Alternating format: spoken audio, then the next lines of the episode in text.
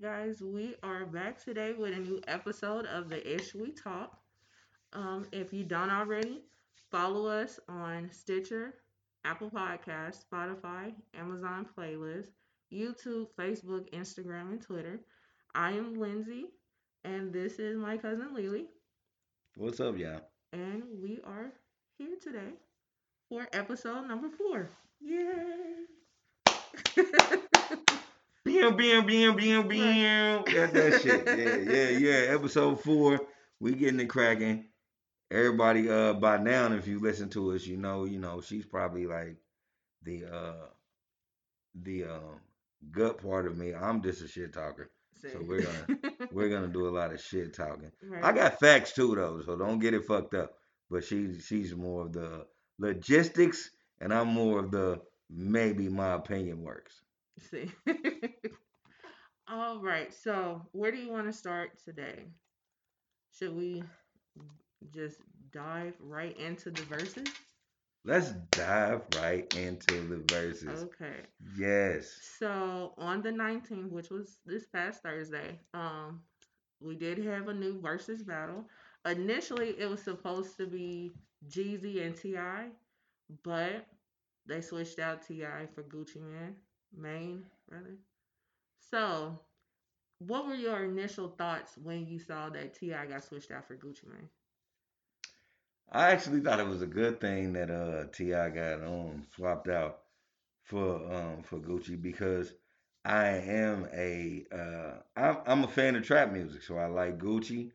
I I, I fuck with Jeezy. I fuck with Ti. I know hands down that T.I. and the Jeezy's Verzuz would not be um uh good because you you're you're baiting two different you, you're baiting two different bosses uh up against each other and they on they in two different like they both bosses like don't get it twisted.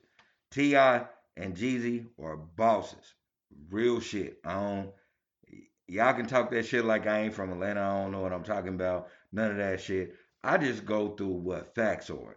These niggas are with partnerships buying and selling and owning property in Atlanta alone, that says something to me Mm-hmm. because that's saying um that not only can Atlanta grow, it is growing by black hands, Mm-hmm. and them two niggas is doing that shit. And uh, regardless of that, like uh, to pit them two against each other would be wrong because T.I.'s catalog is way better than uh Jeezy's. Yeah. Way better. And so I didn't want to be in that situation where Jeezy's catalog is so similar to uh, Gucci's, even though it's better, like hands down, it's better than Gucci's because Gucci got a lot of mixtapes and shit. You can't really um, find too many uh, plaques that, that Gucci got. It was more of a, a, a fit, especially because of the beef they, they they got going anyway. They they they both went through street shit and we all found out about it, even us in the middle of the map. And they still continue to, you know what I'm saying, to become great. The thing is, Gucci never excelled as far as uh, Jeezy did. And I wanted to see him excel. Like I thought this Verzuz battle would, you know what I'm saying, would show that he excelled. But this Verzuz battle showed me that he was thinking still like a trap nigga Yeah. and the it you know it didn't put a bad taste in my mouth, but it made me understand like hands down, Jeezy is just the undefeated winner of what everybody deems as trap music because he's still a trap nigga. Unlike T.I., T.I. did a lot of things to try to eliminate him from the trap. Uh, Jeezy just um like tries to buy everything. So that's just the epitome of a trap nigga because that's what us trap niggas do. Anybody that grew up selling any type of thing, we want to buy everything. We want everything to be ours. That's what Jeezy does with the partners that he worked with. Um, and Gucci just showed me that he is not on that level. Yeah. Um I noticed that too. That was that was pretty clear. And it was uh well first let me just say um I was a casual listener to Gucci Mane. I'm I'm not gonna say, sit up here and like I'm the biggest fan. I was far from that. I didn't realize how many Gucci Mane songs I liked until after he got out of jail.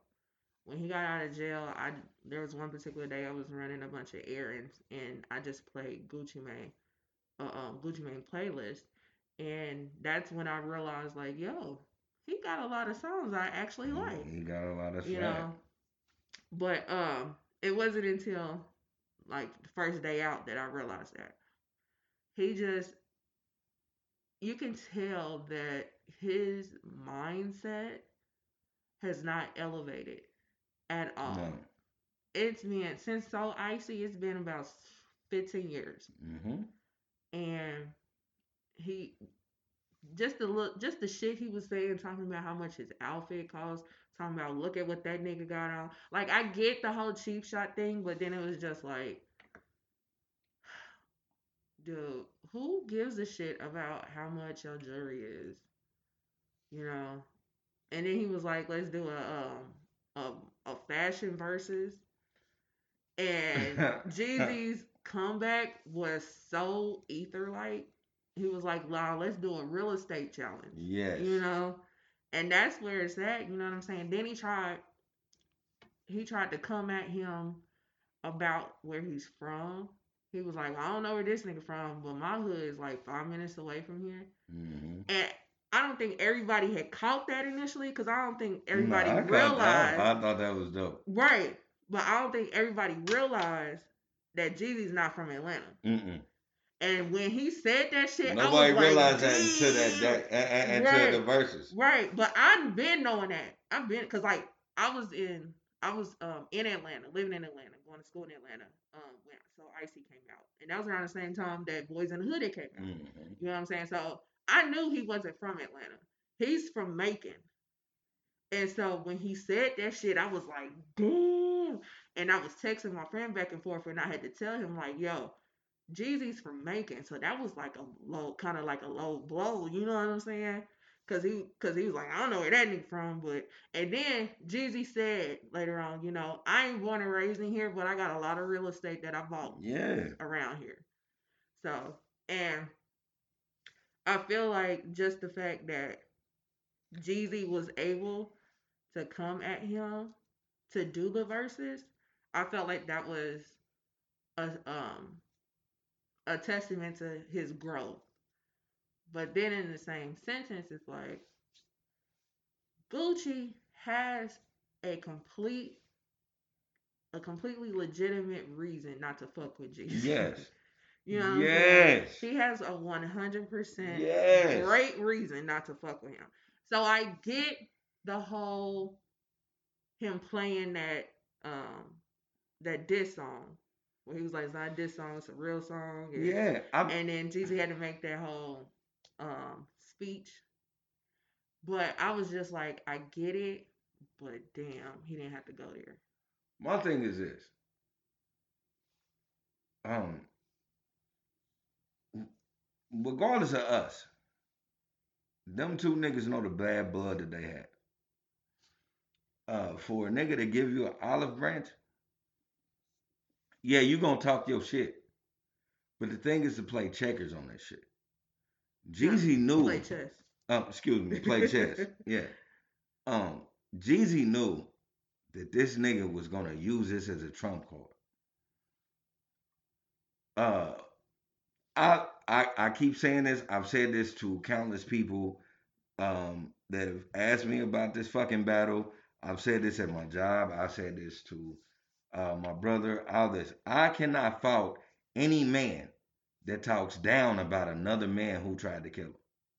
I would never ever. I can never ever fault you for that because you have every right to do that. That man tried to take you off a swivel and you end up having the upper hand.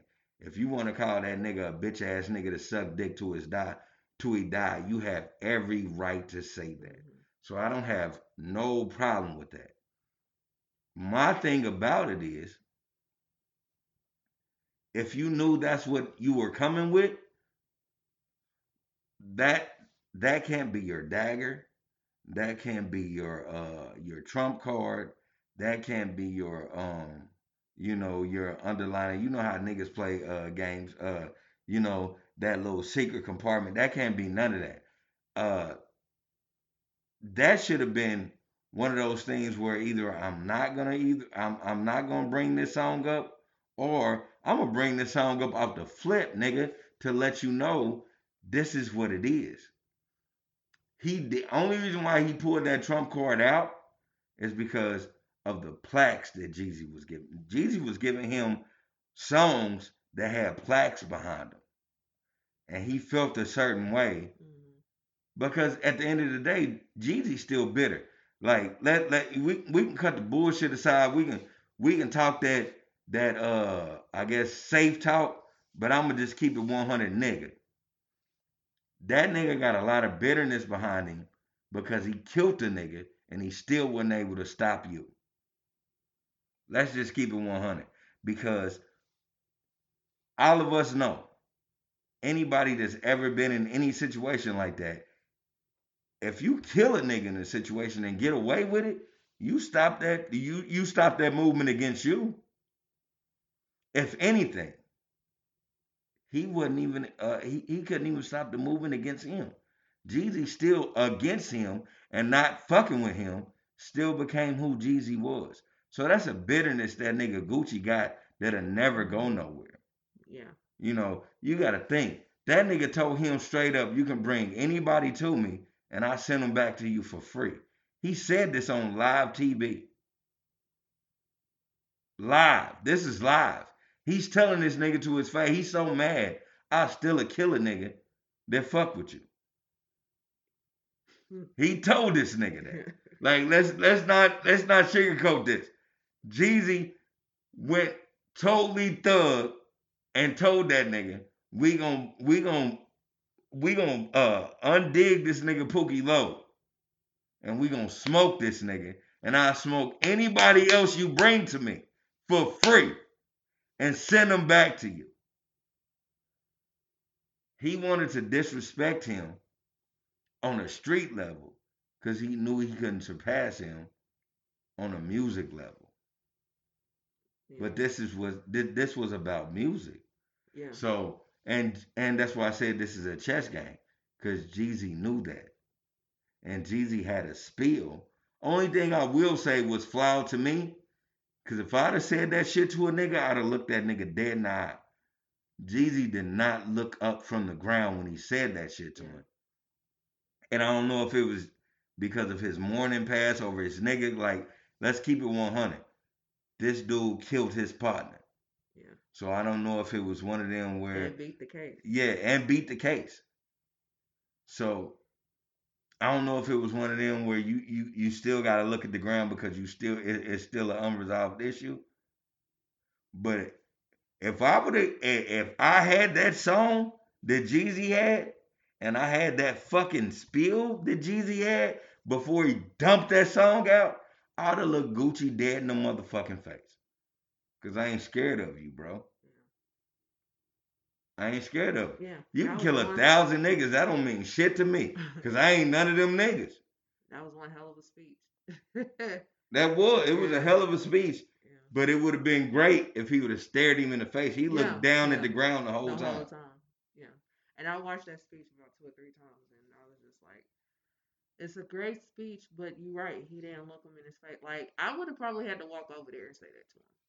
Like, but that was more than social distancing, social distancing reasons why they were separated. so, so I get it. Um, I just But they still go to the club together. yeah, they buried the hatchet. Like, if you knew he was gonna go on ahead and bury the hatchet at the end of the Verzuz, why did you even play that song?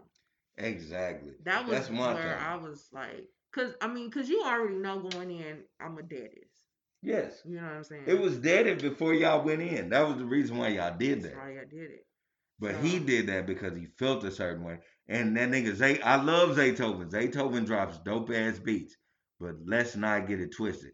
Zaytoven is one of them niggas that feel like he is jaded in the music industry. He feels like he's better than what people think he is, and I I honestly feel like he is too. I agree. And that was the only reason why I jumped on Gucci's side, and because he has that that that that type of chip on his shoulder, I understand why he was like, "Shit, when push come to shove, we're gonna throw this song out." Because So he already has a DJ? yes. Okay. Oh, hold on, hold on. Let me take that lie back. I don't know for sure if it was, you know what I'm saying, if Zaytoven was his DJ at the time, but I know it was Zaytoven's company, so it was somebody under Zaytoven. If if it wasn't Zaytoven, period. Okay. Yeah, because I couldn't see neither one. Yeah, I, I was about to say I couldn't see him, Yeah. so I'm not gonna I'm not gonna say it was Zaytoven that was actually there, but I know he orchestrated that whole thing. I do I know for a fact. Cause you know they real Zaytoven, close. yeah. Gucci Mane and Zaytoven real close. Yeah. Like, he was in his wedding. I do know Um, for a fact Zaytoven orchestrated that whole, you know what I'm saying, DJ thing on Gucci's side. Yeah. Um. Um. I'm not gonna sit up here and, act like I knew every song, cause I didn't. I had to Shazam a couple of them tracks. No one did. Let's just keep it. If you're not from Atlanta, if you ain't from motherfucking uh, let's see, uh, uh, Atlanta, Augustus, uh, maybe parts of Louisiana and Florida, some of those songs you never heard from Gucci. Yeah. Yeah, but you know, I have a love hate relationship with Jeezy because I loved him in Boys in the Hood, and I didn't like how he left Boys in the Hood. So I, it was some tracks you just cannot deny from Jeezy. So I was reluctantly liking him when he started on his own, but it wasn't until the recession that I was like, I am all in for Jeezy. I fucking love the recession. Really? Yes. Cause I, I It was so mad. I was so mad about how Boys in the Hood turned out. That wasn't his fault. But I was still mad. I didn't care. I was mad. That still wasn't his fault. I don't care. I was mad. That's but he had he had some hits. Like actually, my favorite Jeezy song is on TM 101. Um, Jeezy, and he played that. I was I was done. I was like, he won. I'm But- telling you, Thug Motivation from Thug Motivation one to uh, uh um uh to uh, 103. I don't think Jeezy ever slipped, and that's just my opinion. I think he stuck to what it was, and and, and he grew every Yeah. album. I I think that's the difference, and I think a lot of people don't give And him. see, I don't see the growth, especially now. Like in his like albums over the past few years, he will get out and he will do these press um junkets, and he will talk about all this growth that he has done and all this kind of stuff. So we thinking we about to get some new shit, and it be the same shit. I I have not seen any growth in him in the past few years that I've just been turned off. Like he was supposed to have growth with the autobiography. He was supposed to have growth with um that what was it? The one that got the holy water song on it. Damn. It came out a couple years ago. Uh Oh please. We're all looking. We're, we're looking through our phones right now. Yeah. I want y'all to know this, so y'all. Church in these streets. Yeah, he was supposed to have growth on that album. He was supposed to have growth on the Sing Church in these streets wasn't really. But see, that's my thing though. But I did say He was supposed to have growth on Trap or Die. Like, But my thing, I, I did say. From Thug Motivation mm, to TM 103 was what I seen the growth. right, in. right, right. So So he's been stagnant. Yeah, I, I know what I'm saying. That was that's my thing. For but as you say he's stagnant, um I'm not even gonna say that. I, I'm I'm I'm not gonna say say he's he's just just at a point where he's making more money than he is uh being in the streets. Mhm. So he can only still talk about what he knows from the street. And so But yeah, that so is stagnant. That years. is being Yeah. stagnant. That is And there's being other people that have done it too. Like T.I. ain't still in the streets no more, but you see so much growth from I'm serious to the Libra. You but he also has uh, like young. uh He has grown children. So T.I. Jeezy. yeah, but we don't hear about him being around those children. True. And Gucci Mane did bring that up. Yeah, Yeah, because the only time you really heard about his son was when he beat the shit out of him. So, exactly. but I don't know. I just, I just ain't been like, I've, I've never been like this big, huge Jeezy fan. But there was a point where I was like all in. I was a big, huge Yeah. Jeezy fan. But it, I haven't been all in with Jeezy over the past few years. Like when he came out with, it was. I think it. I think I was so disappointed when he came out with Church in the Streets because of how he talked it up with all this growth that he's done.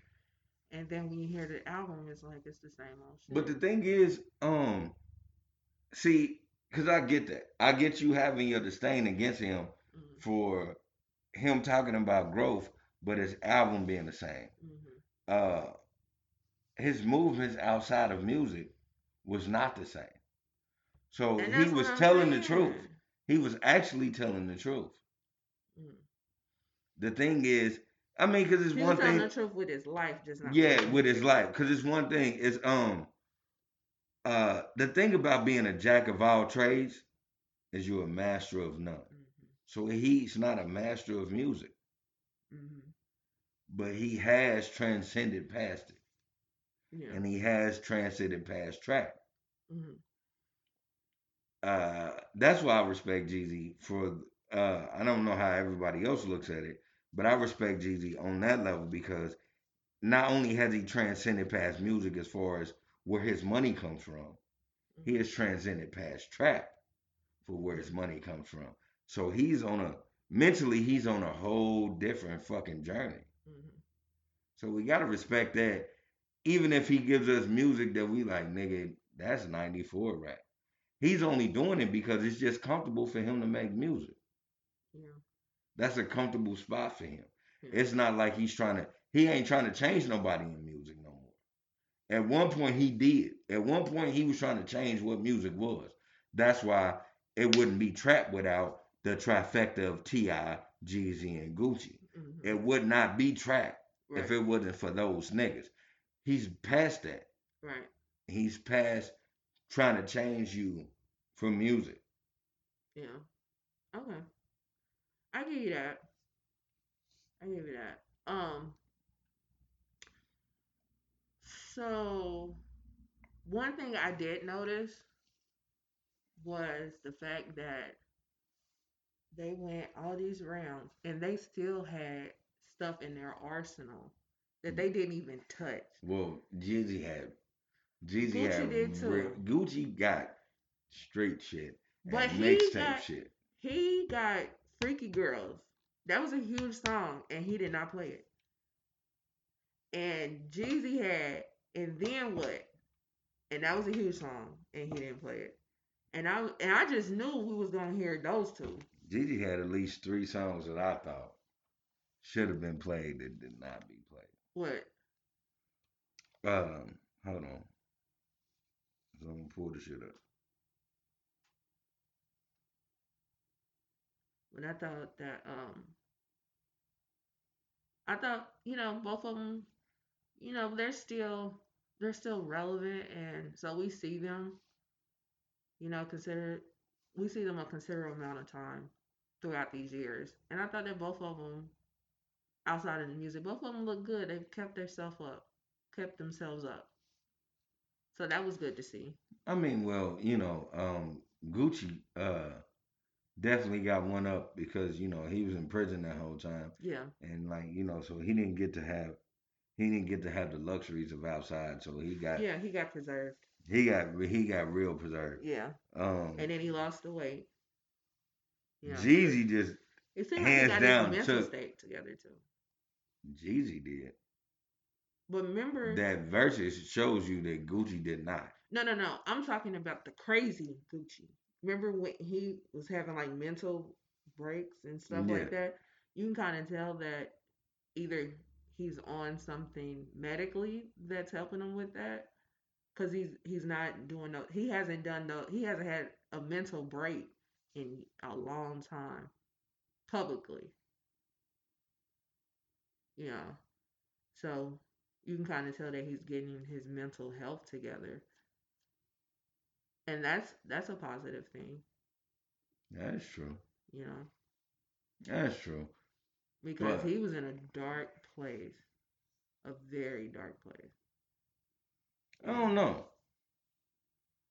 I don't when know he when he was having those um rants and stuff, talking about how he um he fucked Nicki Minaj and how Nicki and um what's his name Tyga had turned their back on him and they didn't want to do a song with him. Remember when he like was doing all those tweets and stuff? It was like before he went to jail.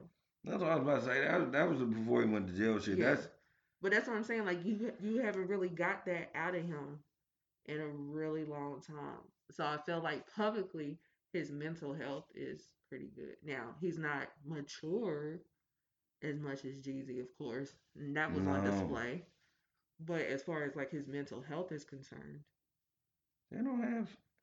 I'm on Tidal, y'all, and I'm trying to go through uh Jeezy's playlist, and it doesn't have any of his albums,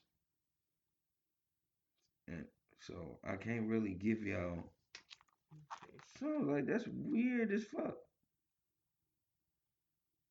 It has like compilations, but these compilations are with other people. Okay, EPs and singles. Let's see.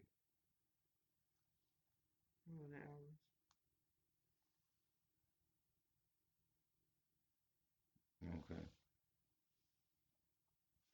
One thing I will say, um, that Jeezy should have played was "My President Is Black, Yes, My Lambo Is Blue." and I'd be goddamn if my rims ain't too. Listen, when he did that whole real estate comment, I would have came right at that shit. yeah, I would have came right back with that. That's one thing I will say. Uh, because I'm a Jeezy fan. Jeezy, I, I'm a Gucci fan too, so don't get it twisted. Um, I just like trap music, but I feel like uh that my my president is black. Um, let's see what else. When he came, uh, when when Gucci did that, uh, once, uh. Uh, the um, the lemonade song. lemonade song. I should. I felt like Oh, Jeezy should have came out with Super Freak. Mm, I feel yeah. because you got to match a nigga flow for flow. But I felt like he probably was saving Super Freak for when he thought he would play uh Freaky Girls. Yeah, Yeah. So because I was waiting on Super Freak to play. hmm Super Freak's a good one. Now, did you notice Gucci stood up the whole time? That motherfucker was red deep. Well, that's what cocaine do to you. You think he's on cocaine? Yeah, I think he on cocaine. I just thought he was hype because he was just ready. It's one thing to be hyped because you want to fight a nigga, but this was already played out. They already had a plan for this, hmm both of them. So it wasn't even no reason for you to be that hype. If you would, if, if when you know it's already going down a certain way and Mhm. you can't go over there and touch him, Yeah. the only reason why you standing up there is you standing up because you know you got security, and you know you got people that's gonna, uh, know what I'm saying, that's gonna stop you, and you know he got security and people that's gonna. You only doing it for the camera or you're high as shit. That is on that them those are my two reasons. You got one is because you know it's a contingency plan with the people outside of what you are. And two, it's because you're high as shit. And I really believe that he was high as shit. And the only reason why I say that, and I don't I don't judge Gucci. I'm not gonna say like I've seen this nigga do cocaine or none of that shit. But I have seen when Gucci um first got out and how he was hanging with regular niggas and he was just geeked the fuck out doing fucking fake ass Sammy Davis Jr. splits up and down the motherfucking thing ain't on, in every outfit he had on and doing all the fucking TikTok dances. The nigga be hot. Allegedly. Allegedly. That, but that's hot shit. That's hot nigga shit. I mean, If y'all caught me anywhere on some, cause everybody knows me, I be trying to crack jokes. I try to do everything. But I'm when I'm in public, I am a very somber person. When you catch that person that's like me in public, still wild as fuck and acting manny, it's cause he's hot. That's the only way I'm gonna act real dumb retarded anywhere. It's cause I'm high. mhm. And at that point, I don't give a fuck. Because I know somber or high, I probably could beat the shit out of you. well, um, I I was glad to see that uh they pieced it up at the end. But time will tell on how authentic that moment was. I believe it was real authentic. Real shit. I do believe it was real authentic. I think um um that was uh Gucci's uh his only way to get pot shots off hmm because I watched the whole thing. This nigga called him a pussy, called him a bitch. He did everything He he could do He did. that he always wanted to do. Yeah. He did everything he ever wanted to do.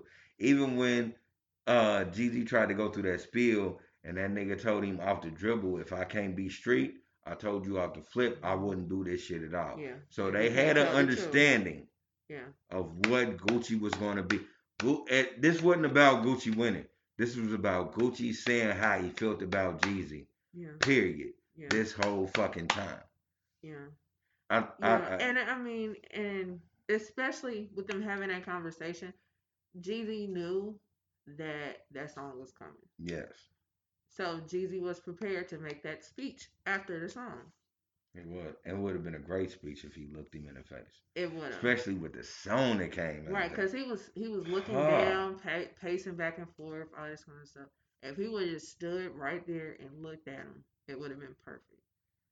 But they both was like pacing back and forth and stuff like that. And uh but you know, did you see the video of them going to the compound? no, uh Gucci had armed security standing outside of his uh caravan of cars.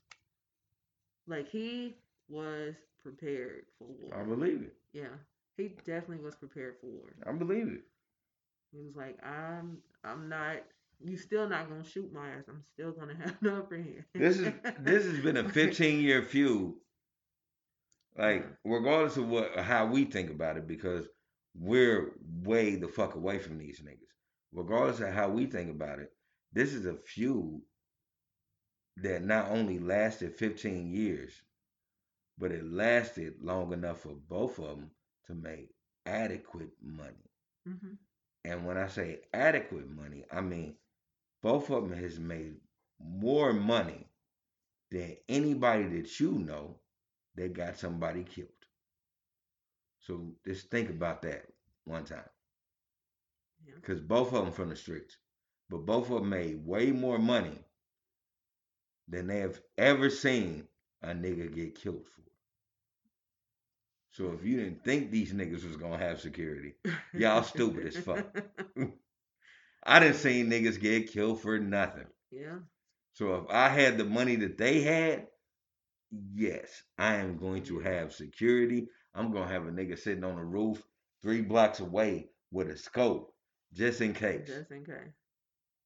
I'm gonna burn this bitch down. Period. I'm telling you, I'm saying, bro, if they kill me, listen, my nieces and my nephews cannot think I'm a bitch.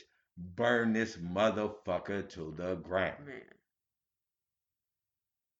Yep. So I feel like at the end of the day, the culture won. You know, The culture did win.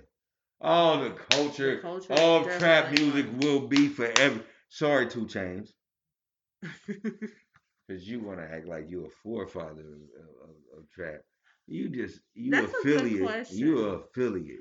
Who do you think is the forefather? Because me personally, I'm gonna go for T.I. I'm not gonna go for T.I. I'm not gonna go for T.I for trap music only because, true enough, T.I is the first one that went mainstream with trap music. Okay. Um, but but I'm not gonna give T.I that. Uh, it's a lot of underground niggas that that started that shit before T.I did, and T.I just represented it to the fullest. So um, I can't I can't I don't know a lot of niggas that came before T.I, but I know OJ the Juiceman did, and he's trap official. You know, uh, uh, D uh D4L before they had they that that that Laffy Taffy shit, they were official trap niggas. You know, uh, even even T.I has to say that even though he shot down Shawty Lo, uh, he still, you know what I'm saying, lets everybody know that D4L was before him and was talking about trap shit. He just made trap music uh popular. Um, so Mhm. I can't give him that. I if if if I was to give anybody um like real credit for trap music, Mhm. uh shit. Ooh. You know what it would be and it and it's crazy because he came out when the crunk music era though. But he talked about dope. He was just wild though. Didn't nobody pay attention to him. And that's uh fucking Pastor Troy. Pastor Troy. Yeah. Yeah. Okay. And uh, cause he talked about he he talked about trap music. He was just in the crunk era. Um, he he's on the fence between crunk and trap. Yeah. He's he's the only one that I can say. That's it. Yeah, that's it. I, I I mean I I can't I give T.I the torch for carrying that motherfucker and putting a staple on it. Like hell yeah, T.I did that, one hundred percent. Yeah. T.I did that. But if, if if and just in my personal opinion, I'm just a nigga from Missouri. You know what I'm saying? Like real shit. So I'm only saying what I heard uh, at that time when trap music was being born. hmm uh what I heard and and so my thing would be I would give it to Pastor Troy. Okay. Okay. I can definitely get behind that. Um, cause like Pastor Troy in Missouri was not that big. That was like underground shit in Missouri. Yes. So we weren't too invested. It was like if you know, you know about Pastor Troy. Mm-hmm.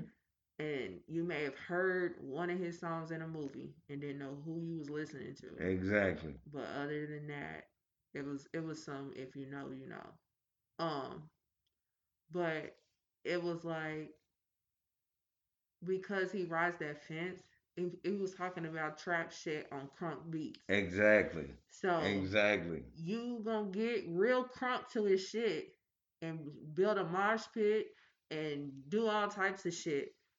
But you had no idea you had no idea what really he was talking really talking music. about. Right. He right, was talking right, dope music. Right. So they'll play no more playing in GA at a football game and not really recognize the shit that he's This nigga's talking talking about, about. moving fucking birds. Yes, so- This nigga's talking about moving birds, y'all. Yes.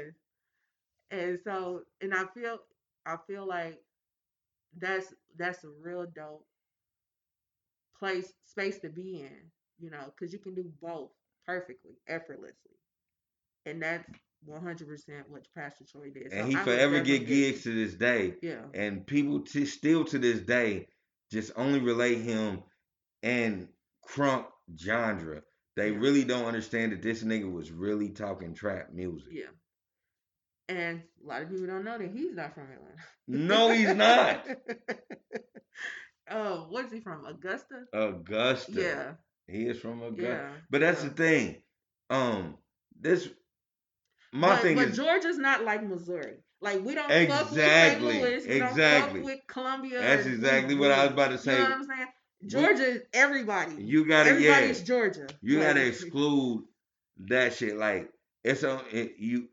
The only niggas in Atlanta that bring up you're not from Atlanta or petty. Yeah, so Gucci was being you know what I'm saying? I'm gonna keep it really 100 with you because everybody that I know from Georgia, they represent everybody. Everybody. You gotta think. Even when we when when when I grew up on music, uh, our my best group was Outkast from Atlanta. It- uh, Goodie Mob was before me, but my group was uh was Outkast, Mhm. and uh, Big Boi was from Atlanta. Um, Andre 3000 was no, excuse me, it was uh Andre was from Atlanta. Big Boi was from Savannah. Yeah, I didn't know Big Boi was from Savannah. Yes, So he it was a whole. there as a Ge- They kid. they represented a whole Georgia thing. Yeah, but you know they went to school together, so he must have moved. like, Yeah, he moved. Okay, But he they were they were knowing he still represented Savannah. okay, Like so, yeah, I grew up in that genre where it wasn't it wasn't no uh difference. If you were from any part of Georgia and was our color, you was an ATLien. right. Period. Period. That's how they they, they did it. Yeah. Because that nigga was from Savannah and that nigga was from Atlanta, but them niggas was the ATLiens. Period. Mhm. That's why Big Boi walks through Atlanta like he's big shit. Yeah, because he is. Period. Yeah, and, and then like Ludacris, you know, ain't necessarily from Atlanta. He, Nah. he from Chicago. I was about to say, yeah, Ludacris stepped down over everywhere. Yeah, Before he became Ludacris, Ludacris stepped in every fucking dirt hill you can ever think Yeah. about. yeah. And I want to say, like after his parents' divorce is when he moved to Atlanta. So he was still an adolescent, but he's not like he's from Chicago, you know. So it's like it's that Southern hospitality, I guess. That that Southern hospitality mind frame that you're from you're from here, we got you. Period. You know. Now Missouri, we're gonna make that distinction. You know. I think the only time we pretty much was going up for anybody that wasn't from Kansas City was Nelly. But Nelly represented Missouri. I was about to say, Yeah. Nelly represented, He and I ain't even gonna say that. I'm even gonna, I, because I'm, I'm gonna go outside of music. I remember when, um, when the levees broke in Louisiana, and they they were they were just carrying everybody every, everywhere, and they was calling New Orleans niggas refugees. I know in my neighborhood alone, I grew up on 60th and Park. I know in my neighborhood alone, when FEMA was bringing motherfuckers around, because that's what FEMA was doing. I don't know if uh, a lot of y'all uh, know this, but what FEMA was doing, instead of giving them housing there, they were just shipping them the fuck out. Mhm. And so, them to Houston, Kansas City, Yes. Yeah, they was shipping So out. all the little uh, all the little spots, all all the little houses that we thought was bullshit, FEMA came through, painted a little bit, put a chandelier here. All that didn't fix the house up for what it was worth, but they did a little bit and they put them in there. I knew a lot of I knew a lot of motherfucking New Orleans niggas, and I love them niggas because them niggas was really 100. Them niggas knew that they were in a different climate and they were in a different uh, state, and whatever nigga took care of them is who they took care of. So I want to represent all my New Orleans niggas that I know. I love y'all to death because y'all love my hood and we loved y'all back. Like 100. It's still niggas to this day that I know I'm saying is New Orleans niggas that actually got to go back home but still rep 60th and Park. And I know what I'm saying, and I, I respect that because that we we we didn't have no ill will towards y'all for real because we knew the circumstance y'all went through. And we didn't like the whole deal of motherfuckers calling y'all refugees when y'all grew up where we grew up in. Yeah. Y'all grew up in this soil. Y'all are U.S. citizens. So we wasn't calling y'all refugees. What we called y'all was 60 Park niggas. You niggas was Parker brothers. And y'all know that shit. That's why y'all buy my merch. That's why y'all fuck with me to this day. I know a lot of you niggas, shout out to a lot of y'all. I'm not gonna name no names. Cause that's too much to name. But I fuck with you, New York. Uh, I mean, excuse me, you New Orleans niggas, and y'all know I do. Well, all right. That So- was I was a long winded drive. I'm sorry. That's 100. I'm just keeping it real. No, no, no. No, that was good. So that was the end of the Verzuz. Um, at the end of the culture won. Happy for them both that they was able to piece it up. Um Cause it was planned. Shout out to motherfucking Jeezy. yeah. Uh, Shout out for being a boss. He's a boss. Yeah. He's a boss. Uh, Gucci is a veteran trapper. It's a big difference. Yeah. But shout out to Swizz Beatz and Timbaland for giving us this uh platform of entertainment during the quarantine times. So shout out to them. All right. Them niggas So- is making oodles of money, B. Dude. Dude. So, um next we can talk about um Busta Rhymes. Busta, what it is right now? Uh huh. Uh huh. Yeah, I So- fucks with Busta. I, I'm Yeah. a Busta fan. I can tell. so, like a couple weeks ago, he came out with a new album, Exten- Extension Level Event Two. Um, the first one came out in like the late '90s, Yeah. and now he's come up with a sequel. So, what are your um, what are your thoughts overall for the project? One, um,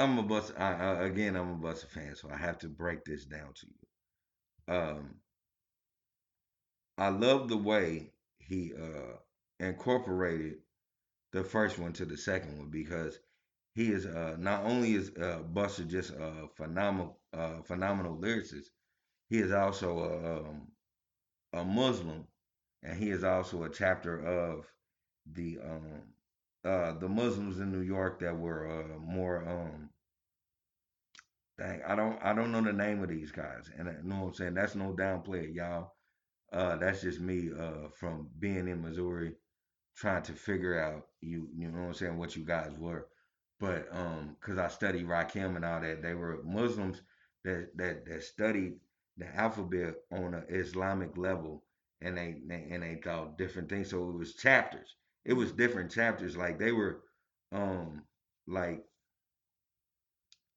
like the fifth letter and the twelfth letter and all that. Like Busta is a descendant of that. That's why the leaders of the new school meant so much for hip hop in New York at one time because they were students of this uh teaching. Uh Busta has always been a part of that and I've known that through all of his, because I'm a Busta fan. I've known that through all of his fucking uh albums, and I love the uh, I guess the the full circle of it Mhm. because um, I remember through every Busta album, he always from from ninety, what was that ninety four? No, ninety five. It was ninety five till now. He always had a countdown. Okay. He always had a countdown to it being something different. Mhm. You know, even when- it when it was uh b- before it came 2000, like Busta always his his his his intros and all that he kept telling niggas it's only five years left, Mhm. and then um in 2000 he was like it's only six years it's only 12 years left. Like he's always been a a, a character of this teaching Mhm. where it wasn't like the destruction of Earth, it was a whole rearrangement. Okay. You know, on top of being a Muslim, he was a, he he was a product of this teaching, Okay. and so uh, for me, Extinction Level Event Two, uh, the first one, two, three, four, five, five songs, the first five songs, um, that you listen to, is actually Busta telling you, uh, the growth of his teachings, Okay. and I really respect that. Okay. How do you do? I, I mean, because it's other songs, but I'm Yeah. just uh, I'm just like, how do you Cause I'm a different, I'm a whole different genre when it comes to Busta. Yeah. You know, going into it, I mean, I knew it was coming out, and then when you said that we should talk about it, I just was like, okay. hey, okay, man, fuck this nigga. Not fuck this nigga, but I just I've never been that big of a Busta fan. Um, That's I liked crazy. him. I liked him when he was skinny, not so much when he got fat.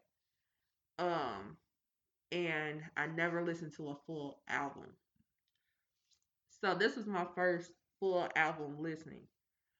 The first few tracks, which is funny that you say that about the first few tracks, because the first few tracks for me was like, this is some New York shit. It's Nah, it so ain't New though. York. I'm not here for But it. But it ain't though. It's a teaching. It's I, actually I get what you're saying now, but one, well, when I listened to it, it was just, it was, it was just so New York, and I like New York, and I like so New York, but sometimes it can be just so much in New York that it'll turn me off. So I was just like, okay, but then it took a, it took a turn, It did. and when it took the turn, that's when I started feeling the album more. And and it was good from that turn all the way to the end for me. Um, I like the song with Mary J. Blige. I like the song with uh, Mariah Carey.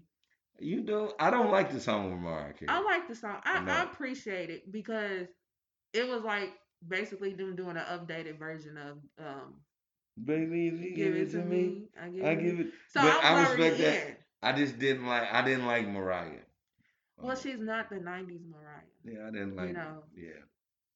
2020 Mariah don't got that don't got that vocal I thought. Busta. I, I thought Busta was dope. Yeah. But I didn't like mean, Mariah. Their song together, their old song together is a classic. Uh. So soon as you hear, like, it could have been scoopity poop on that motherfucker. Soon as you hear that beat and it's an updated version of that beat, yeah, you're all in. yeah. You know what I'm saying? So I like the song with Rapsody. Um, that was like a different perspective of the whole baby mama baby daddy I situation. really did thought that So was. I I, thought that was it. awesome. Yeah, yeah. So That I was the first time I ever um. Well, no, I take that lie back. That's not the first time I ever thought that Rapsody actually um like put her or her foot on niggas' necks and rap. Mhm. Um, but that was the first time I ever heard her do it on a veterans place uh, playlist. Where I was like, that's really dope. That that's a that's a different side of you know what I'm saying from her because Mhm. nobody would nobody would expect Rapsody of everybody, you know what I'm saying, of anybody to even have that type of, you know what I'm saying, mentality that, that can rap this. Mhm. So to me, that was actually Right. fulfilling, Right. fulfillingly dope for me as far as Rapsody. Like that gave me food, uh, and lyrical food for me to actually respect you more because I always respected you. But sometimes I just think that you don't give you give them that uh, that you need to Yeah. give them. Yeah, and this is probably my first time ever really paying attention. Yeah, because you said you really didn't Yeah. pay. And I, I really hate that because you got to listen to her. I ain't Yeah. saying that she's the dopest. Because Yeah. sometimes I, I like I, I told you, it's just sometimes some things just seem a little. Mm, I, I just don't want to shit on this nigga like I could do. Yeah. And I know you got enough. I know you lyrical enough to shit. Go ahead and shit on this now. I don't give a fuck if you're a veteran or not. Shit on it. Right, right, right. Because that's what you're supposed to do. You know what I'm Yeah. saying? But it just, I appreciated the song because it, it was a different aspect of that type of situation. Um, and then what I thought when I was listening to it is, you can tell that they had some conversations about how this song was going to go. Yes. And I would really love to be privy to that conversation. You know what I'm saying? Just the whole thought process, the concept, and how they mapped it out. Like you could definitely tell that they didn't just send each other tracks. It was Mm-mm. just like do what you No, want. that was a that they they Yeah. they they mind jail for that because her verse was a full ass apology mm-hmm. and for And a person admitting, yeah admitting, admitting her faults Yeah, and for a person who doesn't and who and for Rapsody Rapsody never went through that situation right. and well, so not as a mother. She made and not as, like as a kid. exactly not as a mother so for her to have that in her fucking uh Pandora box of verses Mm. it, it, that to me just that just let me know that you know maybe sometimes I might be judging her too early because she's actually she's dope. I, but I always keep telling y'all she dope. I just sometimes I just be like she should start stepping on niggas' necks. I just feel like Rapsody, if if she starts stepping on niggas' necks, she would be more famous because I like her and I think she sugarcoats too much. hmm Like she she'll give you a dope verse, but she'll she just only sprinkles it with what she could do. hmm You know, she allows the the star that's already a star to just shine. And I feel she just got to start stepping on niggas' necks. Yeah.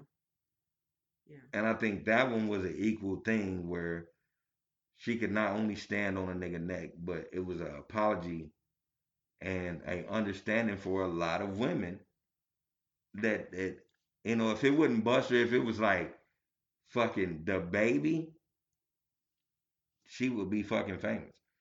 hmm like the whole world would be talking about Rapsody right now if DaBaby and Rapsody came up with that song Yeah. on the strength of, Rhap- of Rapsody's verse alone. Yeah. Right. Right. It definitely would have gotten more ears. Um. Now, as far as Chris Rock on the album, how did you feel about it? I it? thought that was dope. I thought that was dope because that's in um Busta is damn near 50. But I think Busta is 49, 48. 48. Uh, so he's damn near 50. So that's his genre. So um I love when when especially when when they have um cameos uh anybody in rap when they have cameos uh by anybody that is famous in their age range in their group. I think that is uh, that I think that is awesome Mhm. because that lets you know um that we can be relevant like rock stars. I like, you know, the Grateful Dead has been doing this since the fucking 70s and they still sell out concerts. For Chris Rock to do- for to do his shit is letting them know that still niggas that are 50, niggas who are 50 plus, they still listen to Busta and and, and Busta can still sell out a show. I, I I respected that. I thought that was dope. Okay. Um, I was over it. You was over it. I was Like, over it. Hey people, I did all this good shit. I did all this trying to big up Chris Rock. I did all this trying to make that int- the intros, all that. I tried to make it look dope, and she just basically put the dagger in and was like, "I am done with that fake shit." No, I mean I'm not gonna I'm not gonna gonna act like that wasn't my feeling through the album. um, I I mean I I appreciate appreciate it on a surface level. Like, hey, you got Chris Rock. Chris Rock's a legend. Um, I just was over it towards the end. Like it, it reminded me of when Chris Rock did um, Twisted Fantasy. But I liked him on Twisted Fantasy way better. What? yeah. What? What? Yeah. What does that even mean, though? I don't I don't know. I I thought it was more entertaining on Twisted Fantasy. And then it also reminded me of when Chappelle was on um was, was it King no it wasn't Kings of Crunk. It he was on Crunk Juice. Was it Crunk Juice? But I don't think. I, but that, that's the thing. I don't know why it reminded me of probably because it's a comedian on a rapper's album, but um, cause I think he only just did a, a interlude. But I just it it took me to that, but it just it was not it was not funny to me. I don't. Now, like I said, this is my first Busta Rhymes album that I listened to, so I don't think I. But I wouldn't. You know what? I wasn't looking for it for the comedy thing. uh-huh. I just thought it was somebody relevant in his time range. yeah, And so I wasn't looking like I was thinking like, you know, because it's Chris Rock and Chris Rock's going to try to be funny, yeah, you know. But I I never really found Chris Rock that amazingly funny anyway. But I did stand-ups are hilarious. I, I did res- I, the bigger and blacker was uh, the the only thing that I deemed the dopest shit he ever done. Yeah, yeah. I'm, I'm gonna. I I'm gonna be that nigga that stands Oh, on it. wow. I'll put my fucking Reebok shoe down right now and say That's bigger the- and Bigger and Blacker. one. was the best That's one. the first one, right? yeah. No, no, no, hell no. That's the one that he had the CR in the back, and it was like a blue um stage. It was a blue stage with um yeah, it was the HBO stuff. it was the H yeah, it Yeah. was the HBO The stuff. the best one was the one after that. The second HBO stuff. What? That's the one where he had the album come out with it and everything. Let me see. Uh, bigger and blacker was bigger and blacker. Sorry, y'all. We both on our phones trying to look this shit up. Yeah. Uh, let's see. Wikipedia. Filmography. Filmography. Stand up specials. Uh. No, Bring the Pain was the first HBO special. Bring the pain. Well, Bigger actually, it and was Blacker. the second one. Bigger and Blacker was, was- the one with the album. That Um, was the best one. Bigger and Blacker was the best one. I get you that. But Bring the Pain was like very freaking good. If if not on the same level as Bigger and Blacker, it was right up under it. Oh, I'm gonna have to. I'm, I'm gonna have to watch that shit again because I don't think none was, none was bigger than bigger and blacker. And then after that, it had to be Born Suspect because Born Suspect was actually dope from Chris Rock. Born Suspect? Yeah, that was his first stand up. Oh, they probably big ass jokes. Really? Mhm. That's stupid. That ain't what it's called. It's called Born, Born- Suspect. Oh, well, this is an HBO special, so maybe. that was was- the HBO special. Well, this was in '94. That was in '91. Oh, okay. So. Oh, and it's a comedy. They got it listed as a comedy album. Oh, that's why. Yeah. Yeah, but um, yeah, Bigger and Blacker was the best one. Now the one he came out with on Netflix was okay. Tamborine. yeah, I like Tamborine because Tamborine was uh what a lot of us will never experience and what I want to experience besides the divorce is what it's like to be rich and a nigga in society. yeah, Like period.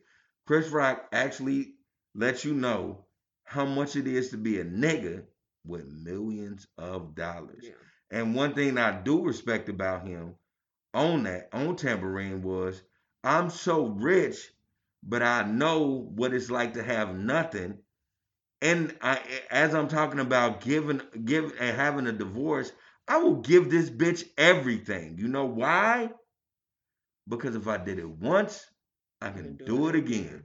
Yeah, Period. I respected Chris Rock for Tamborine to the fullest, for real, because it wasn't about I ain't never gonna give her nothing. He's he was like, I might lose it all, and I don't give a shit. You know what I still have? Audience and stand up. yeah, And he knew he could make himself do whatever from there. yeah, And I, I love Tamborine for that. yeah. Tamborine was good in that aspect. Like you can definitely tell that he's been through some stuff and he was able to articulate it very well. As far as funny is concerned, it wasn't that funny. It wasn't that funny. But let's keep it real. Anybody that has done stand up for that long, it's not gonna be that funny to you anymore. yeah, it was entertaining. It just wasn't funny. Know. It, it's just like when um Dave Chappelle put out that 27 minute stand up a few months ago. hmm It was entertaining, but it wasn't funny. But And I don't think he. to be Yeah, I was about to say I don't think he meant for it to be funny at all. Yeah, I I- think it was him actually telling y'all like aside of me being up. funny. Yeah. Let me tell you how fucked up it is. Mhm. And because I'm saying it, you might find some funny aspects of it. Right. Because that's what I am a comedian. But ain't none of this shit funny. Right. Right. So. Yeah, I, I that's what I took out of that. Like, yeah. yeah, that Yeah. last Dave Chappelle shit, I was like, that was just because he he needed to get a point across. Yeah. Yeah. I was so here for what he did, but I was I was not there to laugh. No, You know what I'm saying? I was not there. and I don't think he wanted no one to be Yeah. there to laugh. Yeah. And now, and like you said, because he is a comedian, he's gonna say things in certain ways that you're gonna laugh.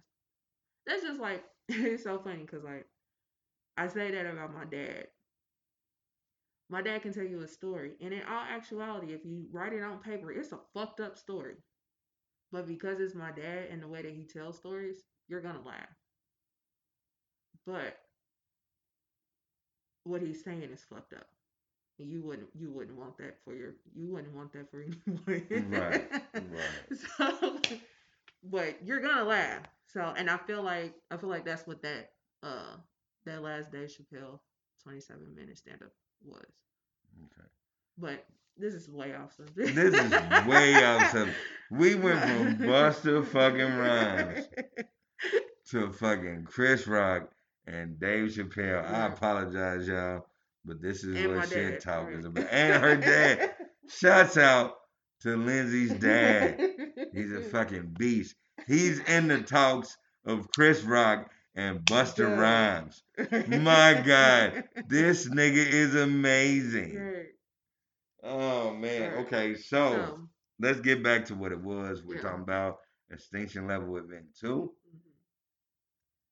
mhm. Um, my thing is, uh, four uh, uh, uh out of five stars, I give it four. Okay. Four out of five. I would say I would say three out of five. Just because the first half I just was not featuring. But then when that turn hit, it did draw me in. It's like, what the fuck is this New York nigga talking about? You you got to go into the elements and the signs and the suns and on what, what equates to numbers in the sun. It's it's a bunch of shit. I don't even know yet. Like I'm gonna keep it real with you. I don't even know yet, but I know he's a teacher. He he's a a a, a, a scholar, and he's also a student of this teaching. That if I find out about it in the next segment, I might say it's a it's a five out of five star because then I would have like real elements to talk to you about. But because I know that, and because I know the teaching he was going through, and because of how he was breaking everything down in them first five fucking songs, um, yeah, I gotta give him four out of five. Yeah. Okay. Extinction level event. Go ahead and pick that up. Or stream it. Cause Or is stream there a record store? Um, it- it's it's not a record store. I'm, I'm sorry, y'all. Like, listen, I keep on forgetting that we don't have shit anymore. Yeah. Everything is just via That used internet. to be an event to go to the record store. I remember Blockbuster Music. yes. Hey, listen, I got my first Method Man album from Blockbuster Music. How fucked up is that? Wow. To cow? That's a really long I am a fucking Method Man fan time. because of Blockbuster Music. Shout out to Blockbuster Music. Blockbuster Music. Let's let's just let that sit with you for a minute. Great. Blockbuster Music. That shit is no. As somebody that is under thirty, what Blockbuster Music is, Right. They barely know Blockbuster. they gonna be like, nigga, they show CDs. Yeah. They gonna think it was a whole record label because these niggas stupid. Probably. Probably. Real shit though. So, staying on music in New York, this past weekend, we experienced the re release of Mary J. Blige's second album, My Life, which she re released the deluxe version with commentary for each track. Which is her second best album. What do you feel is her first best? Her first fucking album. What's the 4-1 Okay. What's the 411 was the business. Yeah. You know, I go back and forth. And I was only seven years old when it came out. With, Good. shout out to fucking Mary J. For me at seven to know you had the best fucking album ever Yeah. came out. I go back and forth on what's my favorite um, between What's the 4 and 1 and My Life. But the thing is with My Life, My Life, she was experiencing a whole lot of fuck shit in her life. And this was to the general public common knowledge. She just fucked with trap niggas. yeah. She fucked with every nigga like me. That before it was called the trap, before it was called bando, it was just a dope house. We was dope house living. She fucked with so many niggas who was in dope house living. Shout out to Mary J. Go ahead. But you know, to the general public, we knew that she was going through some fuck shit. We didn't know to the extreme of what it was when she was going through it. We just knew it was some fuck shit going on. Um, and then we kind of had an idea on who it was until years later when it was confirmed on who it was. Um, we did not know it was that nigga though. We did. We did. didn't. We we kind of had an idea, and then it got confirmed, and then we was like, "Fuck that nigga," but they still made good music, so we still kept him around. But it was fuck him when it came to the Mary J. Blige shit. I would never on fuck that nigga. I thought that nigga was dope. I mean, I thought maybe he was Mary's problem. No. So with her putting out the deluxe album with commentary for each track, she did everything but say that man's name. So But she can't. You know why? Because the nigga, I, I'm I'm gonna keep it 100 with you. Uh, any nigga who is just that uh, a- a certain kind of way and doesn't express itself to you as a woman, women, y'all want closure. Y'all want a reason why a nigga's acting this way. Y'all want to y'all want a notion why this nigga's doing. He never gave her that, so she can never fully do that until she gets closure from this nigga. And that nigga's never gonna give it to her. No. So that's why she didn't mention his name. I'm gonna just keep it 100 with you. I ain't gonna pull no punches, I but I'm gonna let her talk. I thought she didn't mention the man name because of legal reasons. Nah, it ain't got nothing to do with legal reasons. You know why I say it ain't got nothing to do with legal reasons? Why? Is because motherfuckers have put people on blast and they never cleared that shit. Never Yeah. cleared it. Yeah. They But just put you on blast. I also thought that maybe she didn't want to give him that light. You know, maybe that's the reason why she was like, I'm not gonna say his name. I, I, I don't, But- no, I ain't even gonna say is that because at this point everybody knows uh. It's him and what he's uh, uh, what he's going through right now. If she would have brought that to light, it would give him help. This is this is women, women or just as petty as us fellas. She ain't never gonna mention his name. You know why? Cause she ain't never gonna give him the help he deserves. Cause when she offered it to him, he didn't fucking take it. So she's in that, that that's the reason why his name ain't being mentioned. Cause pussy, I tried to help you. You didn't want it, and then look at you now. Right. I'm look not at gonna- and look I'm- at me. I'm not gonna Yeah. give you that olive branch. Yeah. And I if mean, y'all don't know who I'm talking about, I'm talking about K-Ci motherfucking ass. K-Ci, JoJo. She ain't gonna say it. I'm gonna say it. K-Ci fucked her motherfucking life up And you know it's because so he was funny? a piece of shit ass nigga. She mentioned JoJo. She mentioned DeVante. She mentioned Jodeci. She did not mention K-Ci. Never mentioned K-Ci. And that whole album was about motherfucking K-Ci. Motherfucking Casey. because she loved that nigga, She and that that nigga nigga did a bunch of bullshit. Yeah. And on top of that, they they was into them drugs heavy.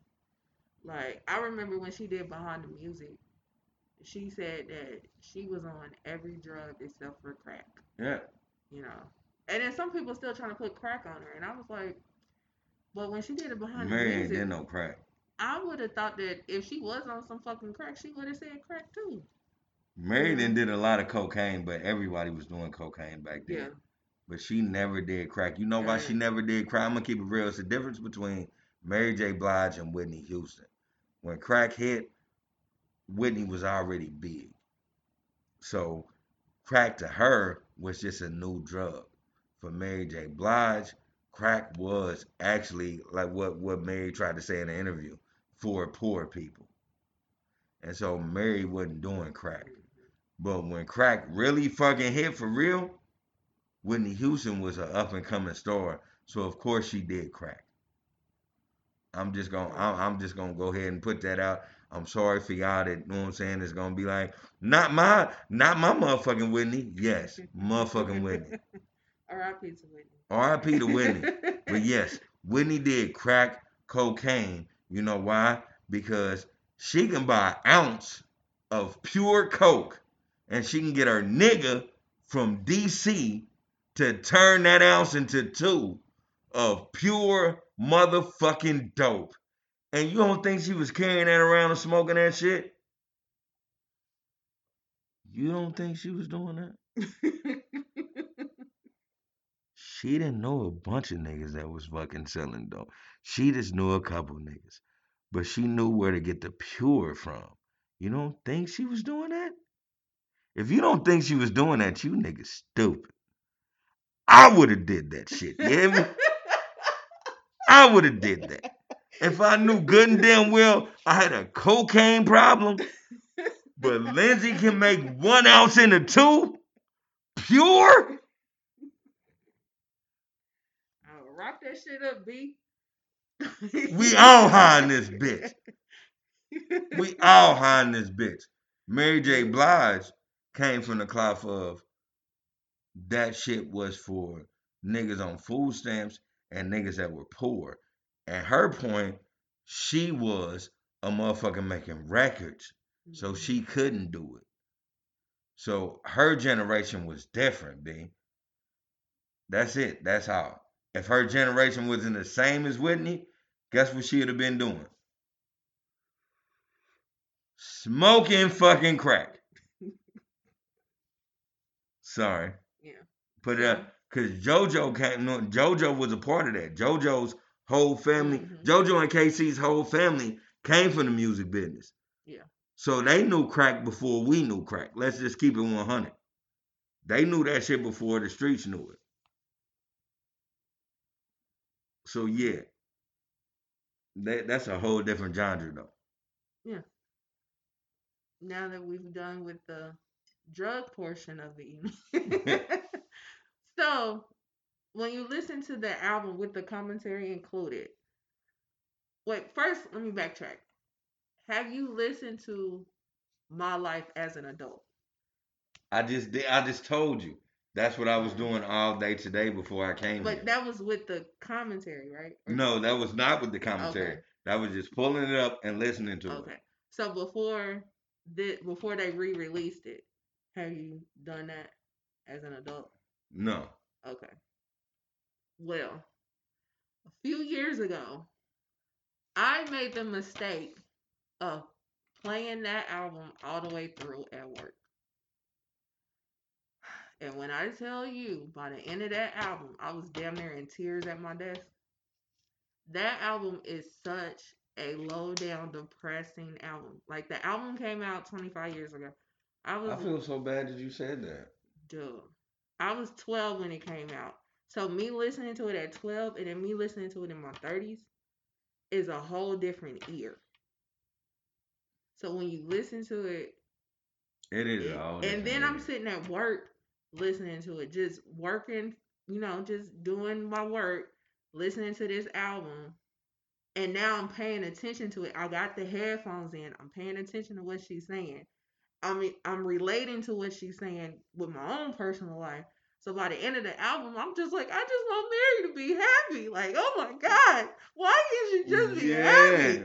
Like, you know what I'm saying? Like it and then and then on top of that, how much Mary has meant to me in my life and it meant to black people as a Mary's whole for the culture. Mary's fundamental. Yes. It's just like, oh my God, I just want Mary to be happy. Why you can't be happy? Like it was crazy that I and I was just like, this is the dumbest thing I've ever done. Why am I sitting up listening to this depressing ass shit at work? But I didn't realize how like I mean, of course that was general knowledge. Everybody knows my life is depressing. That's You didn't realize how depressing it was. You you listen until you got grown. Yes. Yes. And then you get it. So I was like, that was dumb on my part. It's I'm probably ninety four. What was that? Ninety four. Yeah. I was nine years old. Wait, not 94, he was not nine. 94, I was nine. You was born in 82? 83. 83? Okay. So in 94. You were nine too, nigga. No, that's 11. Because 93 is 10. That's 10 years. So 94. Oh, 11. Okay, Yes. right. Okay. Okay. I'm sorry, y'all. I'm sorry. Got fucked up. I was fucking 11. Yeah. So, but I didn't like, but this the album didn't become real big until '95. So by '95, it was like 12, and it was just like, okay, we just love the songs. But uh, in your 30s, it's a whole different beast. So I made that mistake at work a few years ago I said never do it again. but when they re-released it with the commentary, I was like, I have to listen. If for nothing else, she's gonna be spilling some tea. And she did it in a very respectful way. You know, she didn't necessarily talk bad on K-Ci as a person. And like we said, she did not mention his name. She talked a whole lot about how songs came about, the production of it. You know, because some songs they wrote and then put the production, and some Mm. songs they had the production already and she wrote to it. There was one particular song, um, I didn't even know until after she said it, and then when I listened to it, I was like, okay, that makes sense. It was a freestyle.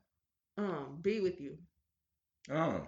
Yeah, and she said that she got in the booth and she freestyled it.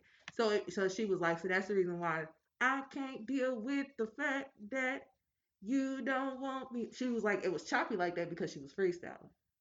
So when I listened to, like, I've always knew that that song was all over the place, but after she said that, I was like, it totally makes sense now. It does. You know what I'm saying? It totally makes sense. Um, what did you think, like overall, as far as like how they packaged this with all the commentary? I thought that was a genius idea because we, because we knew, but we didn't know. You know. Okay. Um. Okay. Let's. Uh, I'm. I'm gonna start it from this point. Um. Before the commentary, um, I let and my girl was listening because I was like, I gotta listen to uh, Mary J's uh, album, you know, my life album, and so me and her was listening to it, Mhm. and uh, I felt a lot of resentment from my girl, no BS, because she looked at me and listen, like, uh, keep in mind, my, my girl was born in 1990. So 1994, she was four years old. She don't, she listened to Mary, but she doesn't have any fucking clue about what Mary was going through. She only knows me. And she was like, uh, basically, she was like, oh my God, now I know how why why you act the way you act. Because she was taking the negative from Mary. Mm. And I had to I had to tell her like, hey man, listen to the whole fucking album before you fucking start judging me, god damn it. Like she was taking that negativity like that's why I, I know how music influences everybody. yeah, yeah, because it was some things that she took for the good, but it was some things that she was just influenced by, and she was just taking it for the bad. And I'm like, nah, check this out. I ain't nowhere near who the nigga she talking about is doing. Like, so, like, let's not do that. Right. She was like, oh my god, like, Like, she was like, nah, nah, under-" offended. and and maybe that's not where she was going. But when she said, um, now I know why you act the way you act, I, I took it like, hey, I'm not the motherfucker she's singing about. right. like, Right. down. So let's I'm- not I'm do getting- that I'm shit. getting offended. I'm getting offended. Yeah. hey, hey, you got me fucked up. I ain't called you a bitch yet. Don't make me call you a bitch. But let's do that. Um, one thing I um I will say is for nostalgia, um, and the commentary. A lot of people don't understand. Uh, well, a lot of women don't understand what it's like to actually go through the long haul with a man, good or bad. And and and, and my man too. We don't know what it's like to go through uh, a lot of hardships with a woman, good or bad. Um, uh, we just we'll listen to somebody else and we'll peg our opinions off of somebody else's life instead of trying to live that life ourselves. Mm-hmm. And um, what I do respect about the the um, commentary about her uh, about that second album was she was giving you how she felt at that moment. So either you do relate to it or you don't. Nine times out of ten, you can relate to it on some level. And even if mm-hmm. you can't relate to it, you can empathize on it because it's coming from an actual person in the mindset that they were on. So I think that shit is dope as fuck. Mm-hmm. What I don't want you to do, man or woman, is take that the, the, the what she was saying on top of what she was singing and try to base it on what you're doing right now. Cause it all three of those is three different things. You can relate to it on certain levels, but it ain't the whole thing. And that's basically what she was trying to tell you and and, and, and, and talking about it. It's not, and you know, everything is different. This is what she was going through. Mm-hmm. Yeah. And so please take that and don't think you're living Mary's life, man yeah. or woman. Don't don't do that. That was just what she was going through. Yeah, but I feel like what she was going through, I feel like this particular album meant so much to a lot of people because they may have been going through similar situations. And she spoke for them. True. You know, like. But you hit it on the nose, similar. Yeah, yeah. Because it may not have been specific, you know, it, but the core of this album is basically I just want to be loved. That's it. You. I want why you don't love me. Why can't you love me the way I love you? What did I do so wrong? Right.